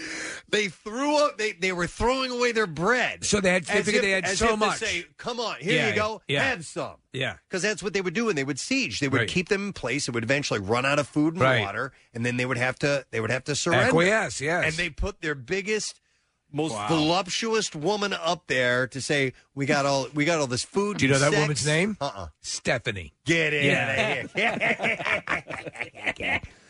Uh, since that time, Krailsheim has celebrated the anniversary of their victory. They make horoffen, the same crescent shaped bread baked by their ancestors, and they give it out to their children in celebration. Of now that. I want horif horifin. What is it called? Horifin? Uh, uh, hor, oh, where was it? Horrors are good. Horoffen. Horoffen. Uh, O R A F F E N. Bread is awesome. Yep, It is. It is. And it saved this city. Yes. Oh, we're looking at it. It's kind of a unique design. It's Yeah. a uh, Looks like a W or a backwards three. Yeah. Um, that's pretty cool. that should Uh, be our logo. So I thought that was a story you'd never heard before. No, never heard about that. And one that was quite quite interesting. A plus size model in bread saved uh, Mhm. saved the city. All right, but I'm not done there. I have more. We go now further into the past, no? Not further. We go uh, more recently Yes. into the past. In the 20th century, Mm. We're now in the 20th century. and it's about the And United it's about the United States Postal Service. God, is it still terrible? Uh, they have had it. Well, uh, it- there were some things you could do back then that you can't do now. So Kathy's complaining about the post office. you having trouble, Kath? What? Are you serious? Still? Oh yeah, yeah, yeah. She's people are waiting on still the Sibian. people are still getting Christmas cards. Yes, Yeah, I saw true. a tweet, K- Kathy, the other day from uh, uh, one of the listeners of the show. Her nephew just got Uh-huh. her Christmas card. Oh Uh, I ju- I got a birthday card about two weeks ago. Uh, Really? Yeah, from my dad. Aw. Yeah, believe it or not. So, all right. So it was your seventh birthday party. United States Postal Service. They have a proud tradition of transporting letters and packages in a timely and efficient manner. Hmm, Yes. sure. Uh, parcels were a later addition. So the USPS was granted the ability to deliver items greater than four pounds as of January 1st, 1913. So I didn't realize it was that recently. yeah, like any new service, there were attempts to game the system. And in this case, it involves parents attempting to mail their children. Mm. We've heard about we've heard about this What, to in like save on FedEx shipping? and all that stuff. Yes. All right. According to the Smithsonian, uh, it was not unheard of for enterprising and some might say grossly incompetent parents to exploit the new parcel uh, exam or the, the new parcel post service for the transportation of tykes. One such example occurred in Ohio when Jesse and Mathilda Beagle mailed their son, eight month old James, to his grandmother a few miles away, paying just 15 cents for the service. So how was now? Did they throw the kid up on a truck, or what did they do? Was it was there like a was there at least a stamp on the outside, so, or some sort of classification that listed it as living matter? And that one they didn't indicate. Uh, but such stories appeared, Fragile. appeared periodically in the media, with parents effectively using the Postal Service as a courier for their child. In 1914, four year old Charlotte May Pierstorf. Uh, traveled 73 miles by train in Idaho to her grandparents' house. Her mother's cousin worked for the railway mail service and accompanied her. So that was a little Oh, okay, bit different. all right. But Did they- your parents ever mail you anywhere? no, I never got mailed anywhere. I was uh, they, they attempted to, Yeah, yeah. uh, but uh, it didn't go anywhere. Uh, Pierstoff's legend eventually grew to the point where she was said to have been mailed under the chicken rate for livestock, uh, but this is apparently incorrect as no such rate existed until 1918. Uh, what exactly is the chicken rate? You- I guess you could mail livestock. Uh, she did, however, so if your child was the size of a chicken, or if Possibly. your chicken was the size of a child, anything over which came first, your mailed child or a chicken? The age old question. Yes. She did, however, reportedly as have old po- as that town where the fat woman stood on the. You like big ladies, Gene? I do. I actually, they uh, make me think of chicken. Uh, she a lot of white meat. She had postage stamps stuck to her coat. By the way, BBWs. Oh, so they did put stamps on. Yeah, yeah, yeah. Now, when they did it, would they stamp them with their like? No, I I don't think so. This is just a, a way to beat the system. You To know? This game is- the system. This is the, the same way I got you know seventeen cent hoagies at Wawa when I was in uh You had it mailed to you. college. No, no, but like the bread cost seventeen cents, so I would just buy a roll and then because if you got a hoagie with no fixings on it, right, Right. just meat and cheese, case it's, it's it doesn't cost any extra to get the lettuce and the pickles and and so It's sort of genius, Yeah. right? That's what I they mean, used to do at the Fixins bar. Yeah. Right? At People Roy would ju- Rogers, Right. Just go in and get the bun and then uh, make your sandwich. So they were gaming the system. They gamed the system, is what they did. While such stories are true, they typically happen in rural areas where postal carriers are sometimes the only reliable method of transportation and were viewed by households as trustworthy. Would you take my baby to Bertlesville? Bertlesville. Bertlesville, clean on the other side of the mountain. you figure like if you have to buy a train ticket, clean on the other side. I love that phrase. That's clean across. Clean on town. the other side of the mountain. You bring your baby over there, stupid fool. Despite that hearty endorsement, the postal Just shoot him out of your cannon. Postal Service quickly made it known that carriers were not to accept children, and the practice soon fell out of favor. All told, as many as seven children may have been sent along mail Next stop, routes. Bertlesville. With one traveling 720 miles before the post office insisted that bees and bugs were the only live things acceptable to be uh, What is what currently is the largest uh, weight or largest sized item you could send to the United States Postal Service? Hmm. In other words, I there's obviously freight and Right. things that they would handle. Right. What is there something that exceeds the size or the capability? I mean, obviously you can't mail a planet, but something that is If you are a, just a private citizen, right, a not- pri- not- not, a not a business, corporate uh, entity. Is that- there is there a listed max size? Yeah, there is. Yeah, I'm on their website and, and Google and stuff. And so, uh, Steve, it has to do with length and girth. Length believe and it or girth, not. just like the human penis. Always.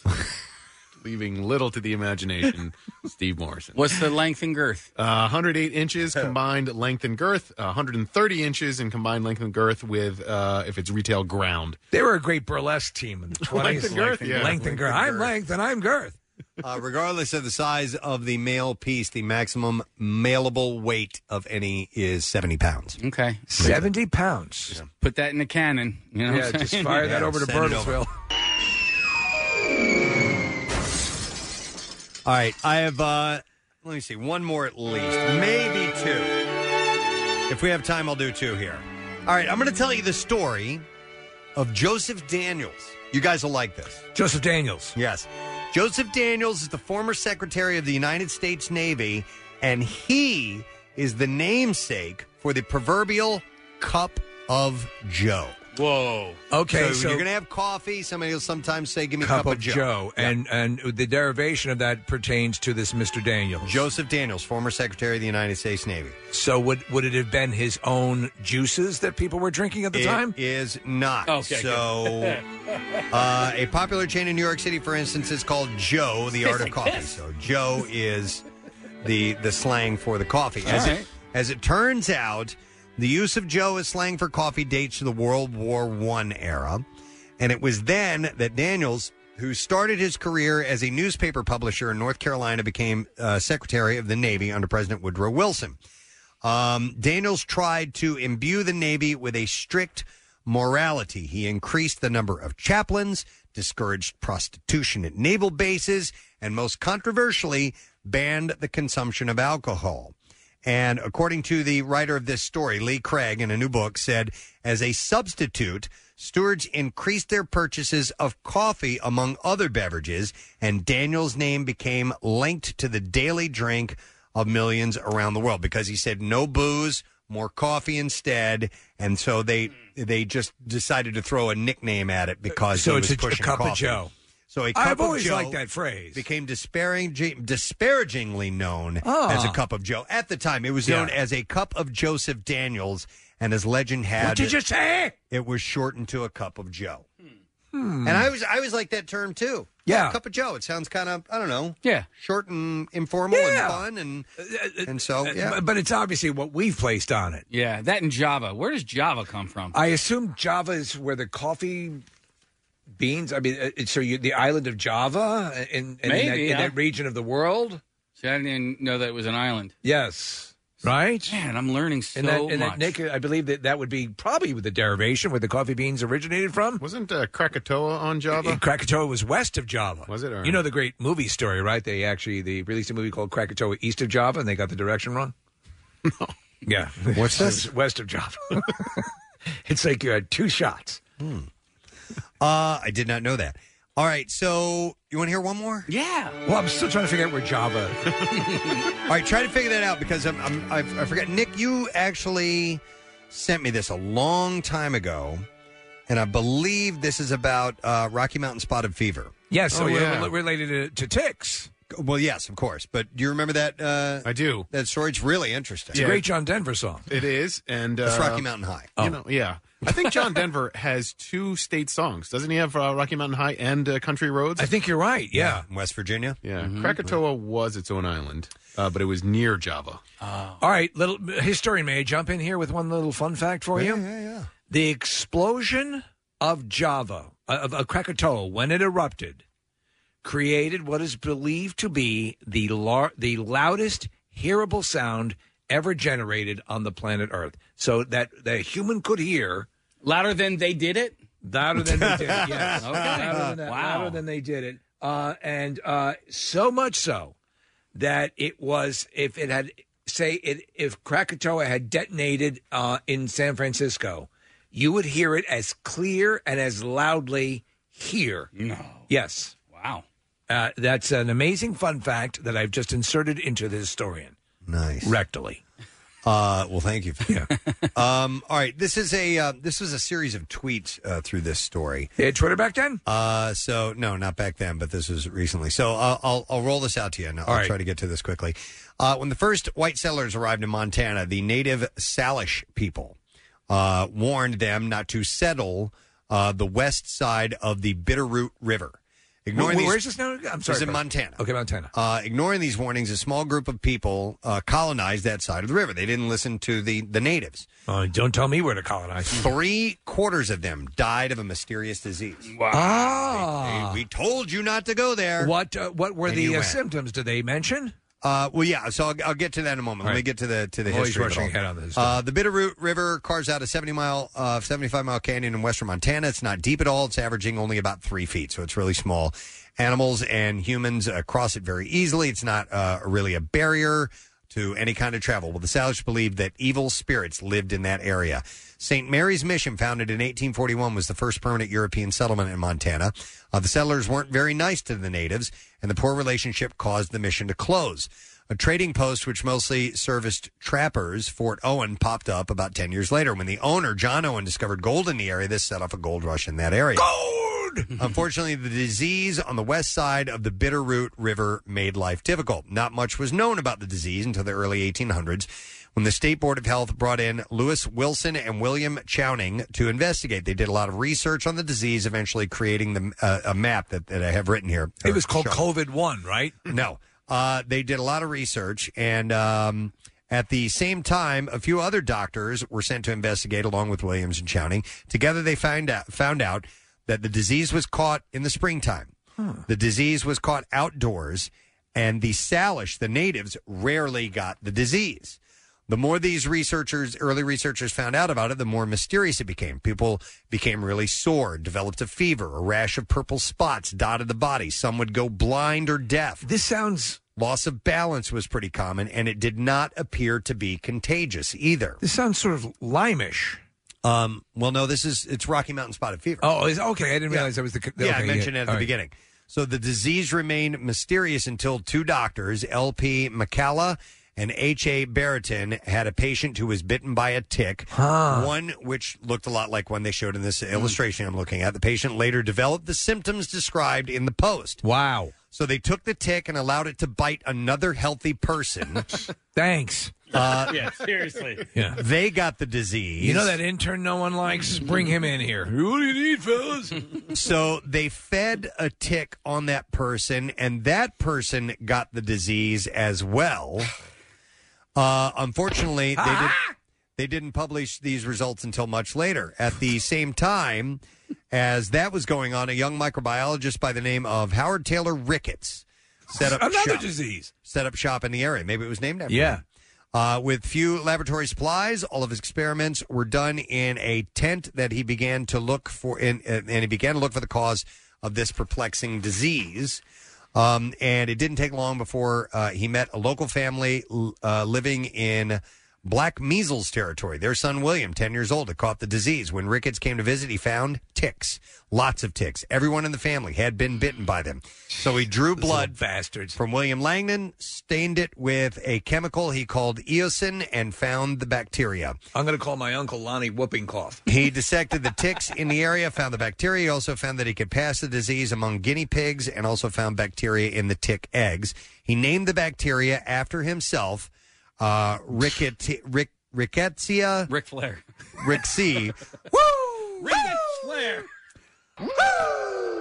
The disease would uh, be going to uh, would be studied and uh, go by a few other names. However, over time, the scientific community settled on a name originally published in 1903. So quick Rocky Mountain Spotted Fever. Can one? So you said that the natural inhabitants or the inhabitants of the area were did not seem susceptible to it. Can one build up an, a tolerance to Rocky Mountain spotted fever? I think they just stayed away from where those ticks were. From the 'cause damn they, They told ticks. people not to go there. Don't go so- over there. Yeah. Don't go over there. It's clear on the other side of that mountain. Clear on the other side of that mountain over there. Tickets over there. It's next to Bertlesville.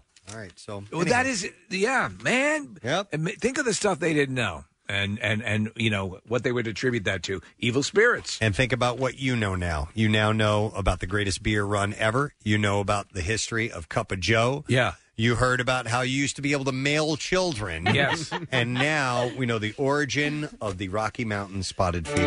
Ladies and gentlemen, that's all I have time for.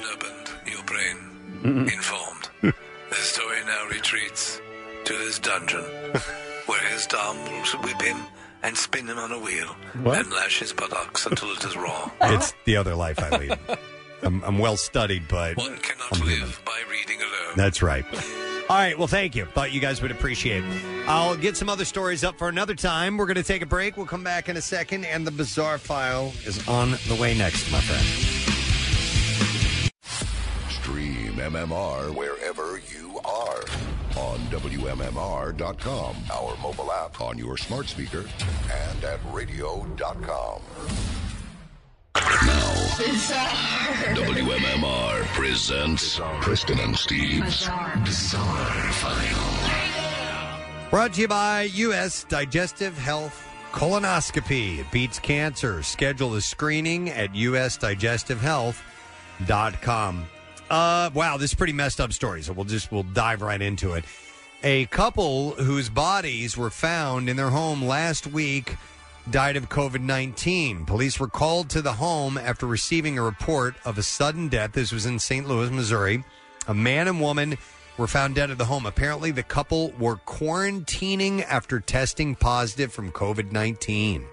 And family members told police that the man and woman were both experiencing symptoms. So they assume at this time that they died from the disease and they were trying Ah. to either they they didn't they didn't want to get out and expose other people and they Uh. But- were staying at home and so they didn't get any medical help. I guess that's Wow. the case. Yeah. Uh, the That's police tragic. Uh, said we have no reason to believe that their deaths were caused by anything other than COVID nineteen at this time. So, man, if you're sick, no, please get in touch with a doctor. Try and get some help if that was indeed the case. All right, different story. A Delta Airlines passenger is facing a twenty-seven thousand five hundred dollar fine for allegedly striking a flight attendant in the face in October. Uh, the FAA on Friday announced the proposed civil pen- penalty for an unnamed passenger traveling on a flight from Miami to Atlanta on October 19th. The FAA said the passenger who has 30 days to respond was traveling with another passenger who refused to wear a mask, fasten his seatbelt, or put up the tray table. The And tray as- table? And as a result, they don't mess around, man. The flight uh, returned to the gate, and the passengers were asked to get off the plane. The passenger facing the fine ignored the flight attendant's instructions to leave the plane, began swearing at the flight attendant, and then struck her under the eye. Whoa. Uh, and uh, at that point, you know, they were gonna they were gonna kick him off, which always kills me because at, at the point where they turn the plane around, Yeah. they take it back to the gate and they say, "All right, get off," and they go, "No, I'm not." At this point, you're not. what are they going to gonna do? They're Yeah. gonna fire the plane back up. And All take right. Off with the, All Well, you- right. but you better behave. Yeah. Uh, so the incident was captured uh, on video by fellow passengers. The FAA adopted a stricter policy on unruly passenger behavior in January due to the incidents involved during the Capitol insurrection. Uh, participants and steady stream of passengers refusing to comply with airline mask policies. Passengers will no longer get warnings. Uh, at the time, the FAA said that it had seen a disturbing increase in incidents in which passengers have disrupted flights with violent behavior or threats of violent behavior. So they're not messing around with the uh, Why with don't the they fines just- and everything now? Have seats that can drop out of the bottom of the plane with a parachute. That would be awesome. There you go. Wouldn't it? Would Right? it not? Yeah. See ya. I got it. I got the remote. I can do this.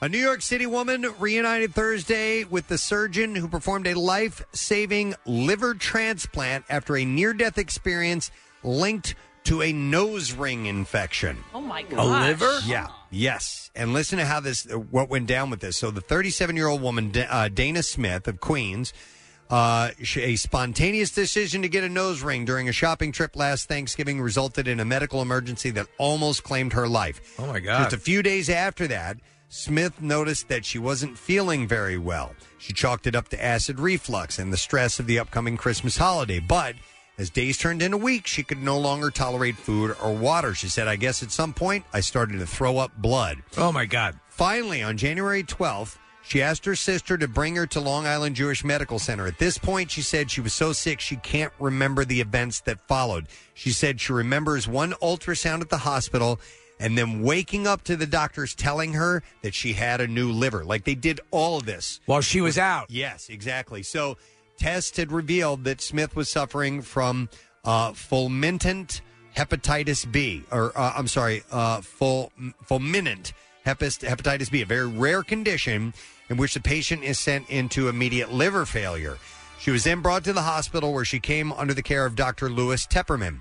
The brain swelling that results from hepatitis B caused seizures, so it was decided that she would be placed into a medically induced coma. Uh, she was placed on the transplant list immediately, and a match was found within like 48 hours. You That's never just hear that happen. astonishing. They even chucked in a boob job. Uh, they enabled uh, they enabled the transplant surgery to take place on January 17th. She was able to return home on January 26th. And the mystery of what caused the otherwise healthy young woman to become so seriously ill was solved when doctors removed Smith's mask to discover the small studded nose ring. By ruling out all other variables, the medical team determined that the illness was an infection from that nose ring that resulted in fulminant hepatitis B, and more importantly, she waited too long to seek medical attention. This is um this is a warning. Yeah. You got to be careful. Yeah, and Only also- let people in bands do that kind of stuff. And seek medical attention, Yes. like that COVID story, too. You got to make sure you do Jeez. that. All right, one more story, and then we will wrap this up. Let's go with this. A 17 year old boy in Cyprus is being accused of shooting his 79 year old neighbor with a pellet gun while she was doing yard work. The woman told investigators that the teen, Matthew Bittner, shot her right thigh as she was bending over to pull out weeds. Little bastard shot me in the ass. She then heard Bittner in his backyard and saw him holding what she described as either a BB or a pellet gun. Come here, you little. And the woman told investigators Bittner had shot her in the face with the same gun last year when he was 16, but she didn't report the incident to the authorities at the time. So this kid was arrested for aggravated assault and booked on a $20,000 bond. What a little freak. I know, exactly. All right, and there you go. That is what we have in the bizarre file this morning. We're going to take a break when we get back. Let's test you. Let's see if you've been paying attention. We'll have a question from today's show. We'll also have trash and music news coming up, so make sure you stay with us because we'll be right back. Love MMR? Buy some gear. Check out the rock shop at WMMR.com. Snazzy. Back with more of the Preston and Steve Show podcast. Cooler day today. We have beautiful, bright sunshine, though. Uh, 38s are high. Winds are still whipping. We have uh, trees outside our studios. They don't have any leaves on them, but they're moving around quite a bit. Yeah, to let you know boardwalk. that it's definitely gusty, and we're talking about 40 mile an hour gusts. Supposed to wrap up some point this morning, uh, but we'll see about that. And then uh, tomorrow, sunny and 54. Tomorrow's going to be the you know, sit outside with your lunch day. God, I'm so glad to see so much of this snow going away. Yeah, it should. Uh, we should say good riddance to that tomorrow. Hopefully, we'll Though see. I, I, do, I do love the filthy piles of snow. They're so beautiful. Um, and uh, our buddy Matt O'Donnell had tweeted about it. He called it snert. Snert, yeah. Which I thought that was a nice little He's term right. for that. Nice piles of snert. my did my son did a, uh musical uh, probably in like uh, second grade or something, and the theme was snert. Oh, really? Yeah, they, they sang a whole song about it. It was hilarious and adorable. I've It was- Mm-hmm. never heard that term Yeah, it was so before. great. Uh, so we got warmer temps tomorrow, and then we're dropping down to the the, the uh, low 40s for a few days after that. But hopefully, we'll be warming back right back up. We'll see. All right, we're going to do a lesson question, and we're going to give away a Hand and Stone gift card for a free massage or facial. And the question that I think we'll ask this uh, w- this morning will be: the town of Bertlesville is clean on the other side of what? 215-263-WMMR. The town, the, the town of Bertlesville is clean on the other side of what? Let's see if you were listening. You know the answer. We'll do the trash while you're calling in. Trash business is a gold mine. 93.3 WMMR with Preston and Steve's Hollywood Trash. And it's brought to you by your local Confidence Plus Service Center. Car in need of service? Find your location at myconfidenceplus.com. What's up this morning, Steve? Well, an unidentified intruder crashed his SUV through the front gate of Kim Kardashian's home yesterday, saying he was looking to pay her a visit. Fortunately, Caitlyn Jenner was visiting with Kim at the time and was able to throw the vehicle into the sun. Iconic items from Prince's personal collection will be auctioned off next week, including that classic white guitar from the movie Purple Rain. The guitar, which was modified to spray a gusher of seminal like fluid at the end of the film, can now only sputter a little fluid and then go to bed early. And finally, Amazon doing some damage control after the company released a new app icon in which a torn piece of blue tape looked like a Hitler esque mustache. Amazon quickly apologized and altered the image to honor Jewish customers with a new icon displaying the first letters of the words keep keeping kosher. Oh my God. That's Hollywood Trash. It didn't even really look like that. I know, but people freak. I think it was fine. And it's still there Yeah, oh, that's the that might be the modded one. with the blue s- square above it. Was it? It was black before, wasn't it? Uh, No, it, it yeah, it still was- has it. yeah. At least on mine. I, I haven't even seen it. It'll probably update. All right, well, let's see if somebody knows the answer to this question. Uh, the town of Bertlesville is clean on the other side of what? And I will go to Ken, see if he knows the answer. Hey, Ken. Hey guys, All right, Ken. Uh, Bertlesville is clean on the other side of what? clean on the other side of that there mountain. That mountain. You got it, Ken. Hang on. You, sir, get a hand and stone gift card valid for a free massage or facial. Taking time for yourself isn't selfish, it's self care.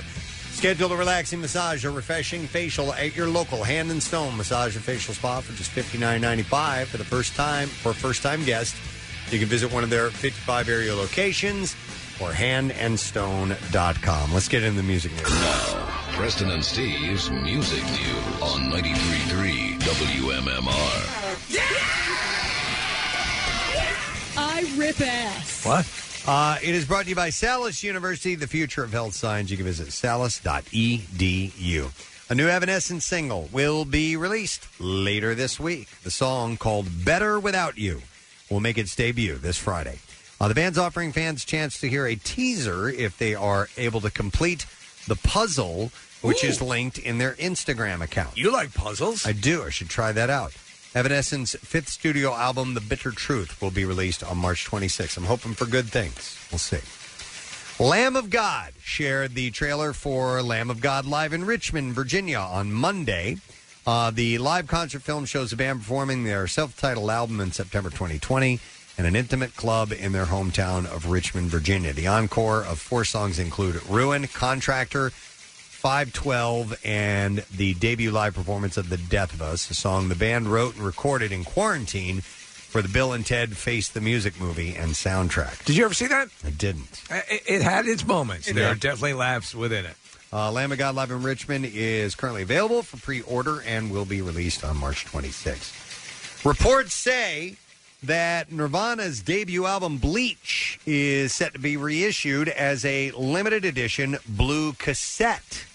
According to Spin, the blue edition, spelled B L E W, which is pressed on cobalt blue tape, commemorates the album's opening track and will be limited to 1,989 copies uh, in honor of its original release date, 1989. The one, so the the audio quality of cassettes used to degrade pretty quickly. Mm-hmm. So I assume you don't. You just have this to have this. Yeah, yeah. It's a collector's item. I mean, let's be real. Bleach was originally released on June ni- uh, June fifteenth, nineteen eighty nine. Blue was the first song on the album and the second and last song Nirvana ever played at their final show on March first, nineteen ninety four. Case, you remember what uh, I remember? Who was a big fan of cassette tapes? Yep. Uh, and that's Trey Anastasio. When he came by her, he said because he was listening to some hardcore, like he was listening to heavy metal, like Yeah. Judas Priest, like Yeah, yeah. classic stuff. He said, "But you have to listen to it on a cassette. you have that hiss. That's the I remember only him way." Mm-hmm. saying that. Yep. Mm-hmm. I mean, you used to have they, they, they you, you know, depending on whether it was Maxell or noise reduction or Dolby or you know, all these things were, would eliminate part of that tape hiss. Mm-hmm. But it was always it, yeah, after a while you'd start to lose the quality. Mm-hmm. And then one last story, uh, or wait, maybe I Huh? have two. Uh-huh. You have a here. couple? Uh, I have two. Okay, so Alice Cooper confirmed that his Hollywood Vampires project with Aerosmith's Joe Perry and Johnny Depp is still alive and well. Cooper was asked if the man was a thing of the past, and he said, "Oh no, not at all." Uh, I just talked to Johnny a couple of days ago. He's writing like crazy. He just finished an album with Jeff Beck. This is Johnny Depp and Jeff Beck. Jeff Beck, exactly. Really? And he said, "Yeah, Johnny's playing guitar with Jeff Beck during this whole thing." And then Great experience. He had me go out and get coffee and donuts and stuff. Yeah. And then I watched their cars. he said, "And uh, then you know, all the vampires are writing." the vampires. Oh, is he? He's in that. Who else is in that? Uh, it's Alice Cooper. It's Johnny- um, okay. Joe Perry. Yeah, Johnny Depp, and then maybe Yo- a- Yo-Yo Ma. some There are these- revolving musicians who fill in, I guess. There's always these trends on social media and on uh, Twitter. Last week there was a trend of uh, show your awkward picture of you with a celebrity. It- Right. it's you're you being awkward with a celebrity. And it's this one woman who she is verified. She's got a check. I can't remember what her name was, but she, it, was, it was a picture of her and Gary Cole. But Gary Cole's just looking like a regular Yeah. dad, right? He's got like cargo pants on with like high white socks and sneakers. But they were at an Alice Cooper concert. So out of context, this woman has got like black lipstick on, a bla- huge black eye Uh, makeup. And so she looks like total, but you know, they're at an Alice Cooper concert. Sure, he was the one who was actually the anomaly. Yeah, Gary wasn't dressed for it. I love it.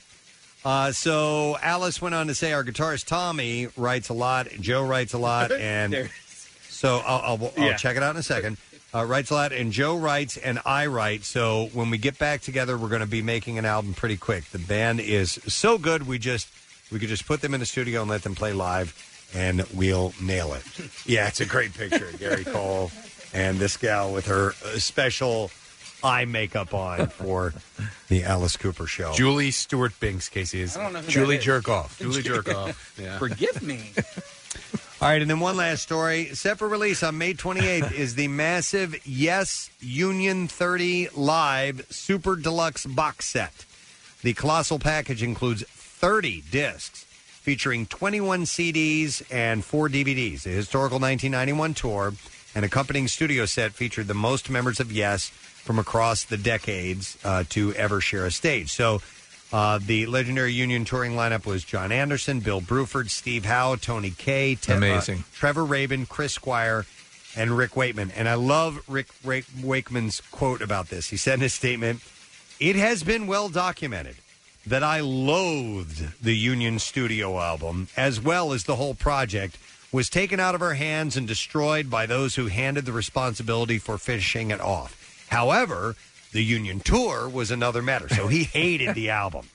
He said, probably the most amazing and enjoyable tour I've ever been on with Yes, and I'm so glad that it was recorded and filmed as it was an incredibly special time uh, that I can that can never be repeated. The Union Tour is for me the most important event in Yes history. We're looking at this collection. It's pretty amazing. There's 30 discs all together. Oh, It's God, massive. I love Yes. Yeah, I don't know if I Great can get this though. No, that's a bit much. Yeah. All right, and uh, that's what I have in music news. Hey, just Uh, uh, real quick, circling back to uh, the Hollywood Vampires, their bass player is Robert DeLeo. of I didn't STP. know he was a part of that Yeah, band. I didn't either. Yeah. Thanks to the texter who sent that in. But uh, yeah, Robert DeLeo. Robert DeLeo. Robert Yeah. DeLeo. Robert. Robert. Robert. Robert DeLeo.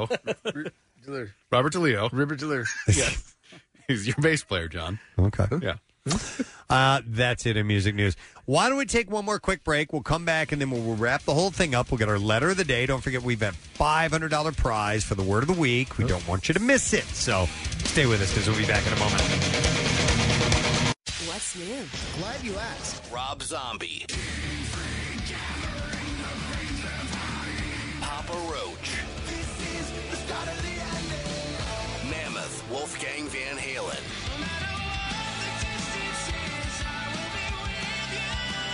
New music, more of everything that rocks. On 93.3 WMMR. we we had a beautiful sunrise this morning. I mean, just and and it was great because as Nick noted, as I looked outside, it was like six oh five, and there was daybreak, and that's a wonderful thing for us early risers starting to see the sun that early in the day. Well, at the exact moment that the sun creases the sky every morning, people don't know this, but Kathy stands in a pentagram and slits a chicken's throat. Yeah. Oh, my God. Hey, we get to eat chicken for Yeah. breakfast. So. Yeah. Uh, also, it stays darker later. You know, so Stays darker later. I mean, stays lighter later. Longer, yeah. Longer. I gotcha. Yes, Oh my god. No, because I Yeah. noticed that yesterday too. It was it was six ish, and it was still nice and bright out. Yeah. Yeah. This is good. Lighter later. Yeah. It gets darker later. It, It gets- stays lighter later. It dark dark. It gets lighter dark Luke, and dark. sooner. Yeah. Have you been off since you left the house this morning because of what happened with your coffee mug? Uh, yeah, probably. You didn't hear this story, Yeah. Preston. No, it's I it's going to didn't. be a lifetime movie. Judd What's Nelson's going- playing. Oh, I'm sorry, guys. I got to answer this. Uh, Donna Levine's calling me. I don't even know who that is. I just got a call on my watch that distracted me. Preston, I made myself some coffee last night. okay. I, all right. So can I t- can I tell you a quick story? Yeah. Let me just.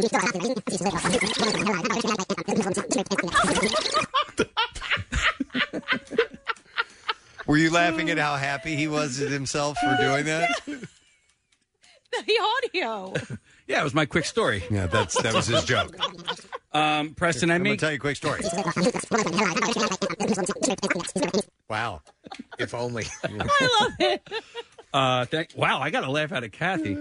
Uh, I set my hearty I set my coffee I didn't timer. have to listen to the story. you were free. coffee. Uh, and so I was on my way into work this morning, poured my coffee, and uh, the very first sip tasted off. And I was like, there's something going on here. And so I gave it a couple of more sips.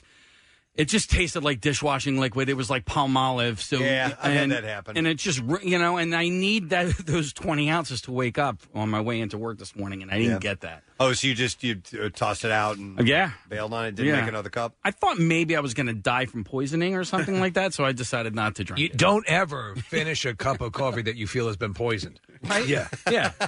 it is. It's remarkable though. Like little things can and set your day in the right Oh, direction my or in God. the completely wrong direction, and that one set.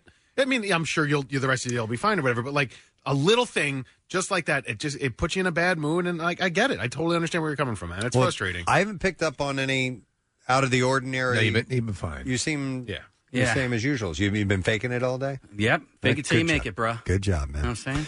All right, I would like to thank Mr. Brad Inglesby for being on the show this morning. Brad is the um, uh, screenwriter and producer for Mayor of Easttown, which is a series on HBO that takes place in our area. It's a story that's written about our area. Very Kate Winslet, one of the stars, Guy Pearce and Gene Smart, a lot of people in this. And I think it's seven episodes. It'll debut on April 18th, and uh, they filmed some of it in. Uh, in uh, Delaware County. It's supposed to take place in Chester County. So it's really I'm cool. so looking forward to it. Yeah. I love uh, murder mysteries too. Yeah, I do too. So thanks to uh, Brad for being on the program, and thanks to uh, Pierre Robert for sauntering into the studio, getting ready to take things over. How you doing, man? Fine, thank you. How are you? Excellent, wonderful. It's a little Nice. breezy out today, is it not? Were you getting It's blown breezy. all over the road? I was. Yeah, you look like I- Farrah Fawcett today. It looks awesome. Yeah, Thank you. you do I am have, uh, feeling bangs. very, uh, very fair today. Nice. Uh, and uh, I was one of the originals on Charlie's Company. Were you? That's I, that would work. I think that'd be great. Charlie's Company. Yeah, Charlie's It was the Company. spinoff. Ah, It was from- a from- spinoff. yeah, yeah, There was a house Charlie's clean- Angels and Three's Company, Right, Charlie's Company. Jack managed the girls. Yeah. it was a house So, cleaning service. I uh, yeah, I was one of the cleaners, uh, window washer. Pierre, just uh, don't touch the stereo stuff. You can just lightly dust that. Well, one of my big lines was, "Yo, Mr. Smith." That was one of your big lines? Oh yeah, I mean, That was the and- catchphrase. I mean, It people was on come up to me T-shirts. in Yeah. airports. Yeah. and Yo, they Mr. go, Smith. Yo, Mr. Smith. I mean, it's so uh, you know, and they want me to sign it. Yo, Do you remember one of the uh, astronauts? Uh, I forget which Apollo mission was. Said that uh, on the moon. No, I know Yeah, it. yeah. When he was golfing on the Yeah, moon, yeah, he yeah. said, Yo, Mr. Smith. And then he teed off. This one's for Smith.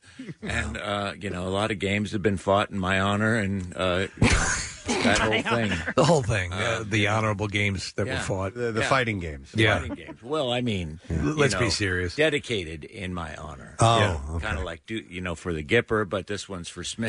Yeah. Yo, Mr. Smith. Do it for Smith. Do it for Smith. Right, I remember. Yeah. Yeah. That was an E REM song, too. Okay. Um, I did it for Smith. Yeah. They did it for What's the Smith. frequency, Smith? Yeah, what is the frequency? See? It all comes Yeah. around. Uh-huh. Yeah, it all does. It circles back, does it not? It sure does. And yeah, I think we've made a lot of sense here. Uh, Life is a circle. Yo, Mr. Smith, can we get the letter? Yo. All right, here we go. Preston and Steve on 93.3 WMMR. Now, the Daily Letter. All right, and the President and Steve show is brought to you today by the letter R as in robot. All right, and we have $500 part of the T-Mobile 5G Fridays, where T-Mobile is giving away 5Gs in the name of speed with the Preston and Steve show. For another shot at 500 bucks, you can click contest at WMMR.com and enter to win one of five $500 online prizes. T-Mobile is the first to bring 5G speeds to cities and towns across America. Coverage and speed. Who says you can't have it all? T- Will Robinson. Danger. uh, T-Mobile, are you with us? Uh, okay. Uh, what's coming up on the show? On the show, um, I will have Workforce Block for John's birthday of Bon Jovi. We've got uh, Workforce Block Coldplay for Chris Martin's birthday and ACDC. And it's a double shot Tuesday. Very well done, sir. Nice. Looking Thank forward to it. Hey, uh, speaking of well done, today's Tattoo Tuesday, we got to give away our tattoo, and this one is going to Tony Lopez of Philadelphia. Uh, Tony gets $350 gift certificate for Floating World Tattoo and Piercing. And Tattoo Tuesday on the President and Steve Show is presented by Floating World Tattoo and Piercing. And they're located at 1729 South Street in Philadelphia. For artwork samples, visit floatingworldtattoos.com or check them out on Instagram at Floating World Tattoos. Thank you to our sponsors. The President and Steve Show has been brought to you today by Zippy's Bikes in Wildwood. Hundreds of bikes in stock right now. Shop in person online, zippy'sbikes.com. Pick up your fully assembled bike the next time you hit the shore, and the promo code Casey will get you bonus Zippy's Bucks. Also, Rita's Water Ice. The wait is over. Rita's now open and serving up all your favorite frozen treats. Stop by for some happiness with a delicious Italian ice or creamy frozen custard. And also, U.S. Digestive Health colonoscopy. It beats cancer. Schedule a screening at usdigestivehealth.com. Tomorrow on the program, a Wednesday Fox Good Day secret text word and astrophysicist Neil deGrasse Tyson Yeah. will be joining us. That is it. We are done. Rage on and have a great day. We'll see you tomorrow, friend. Bye bye.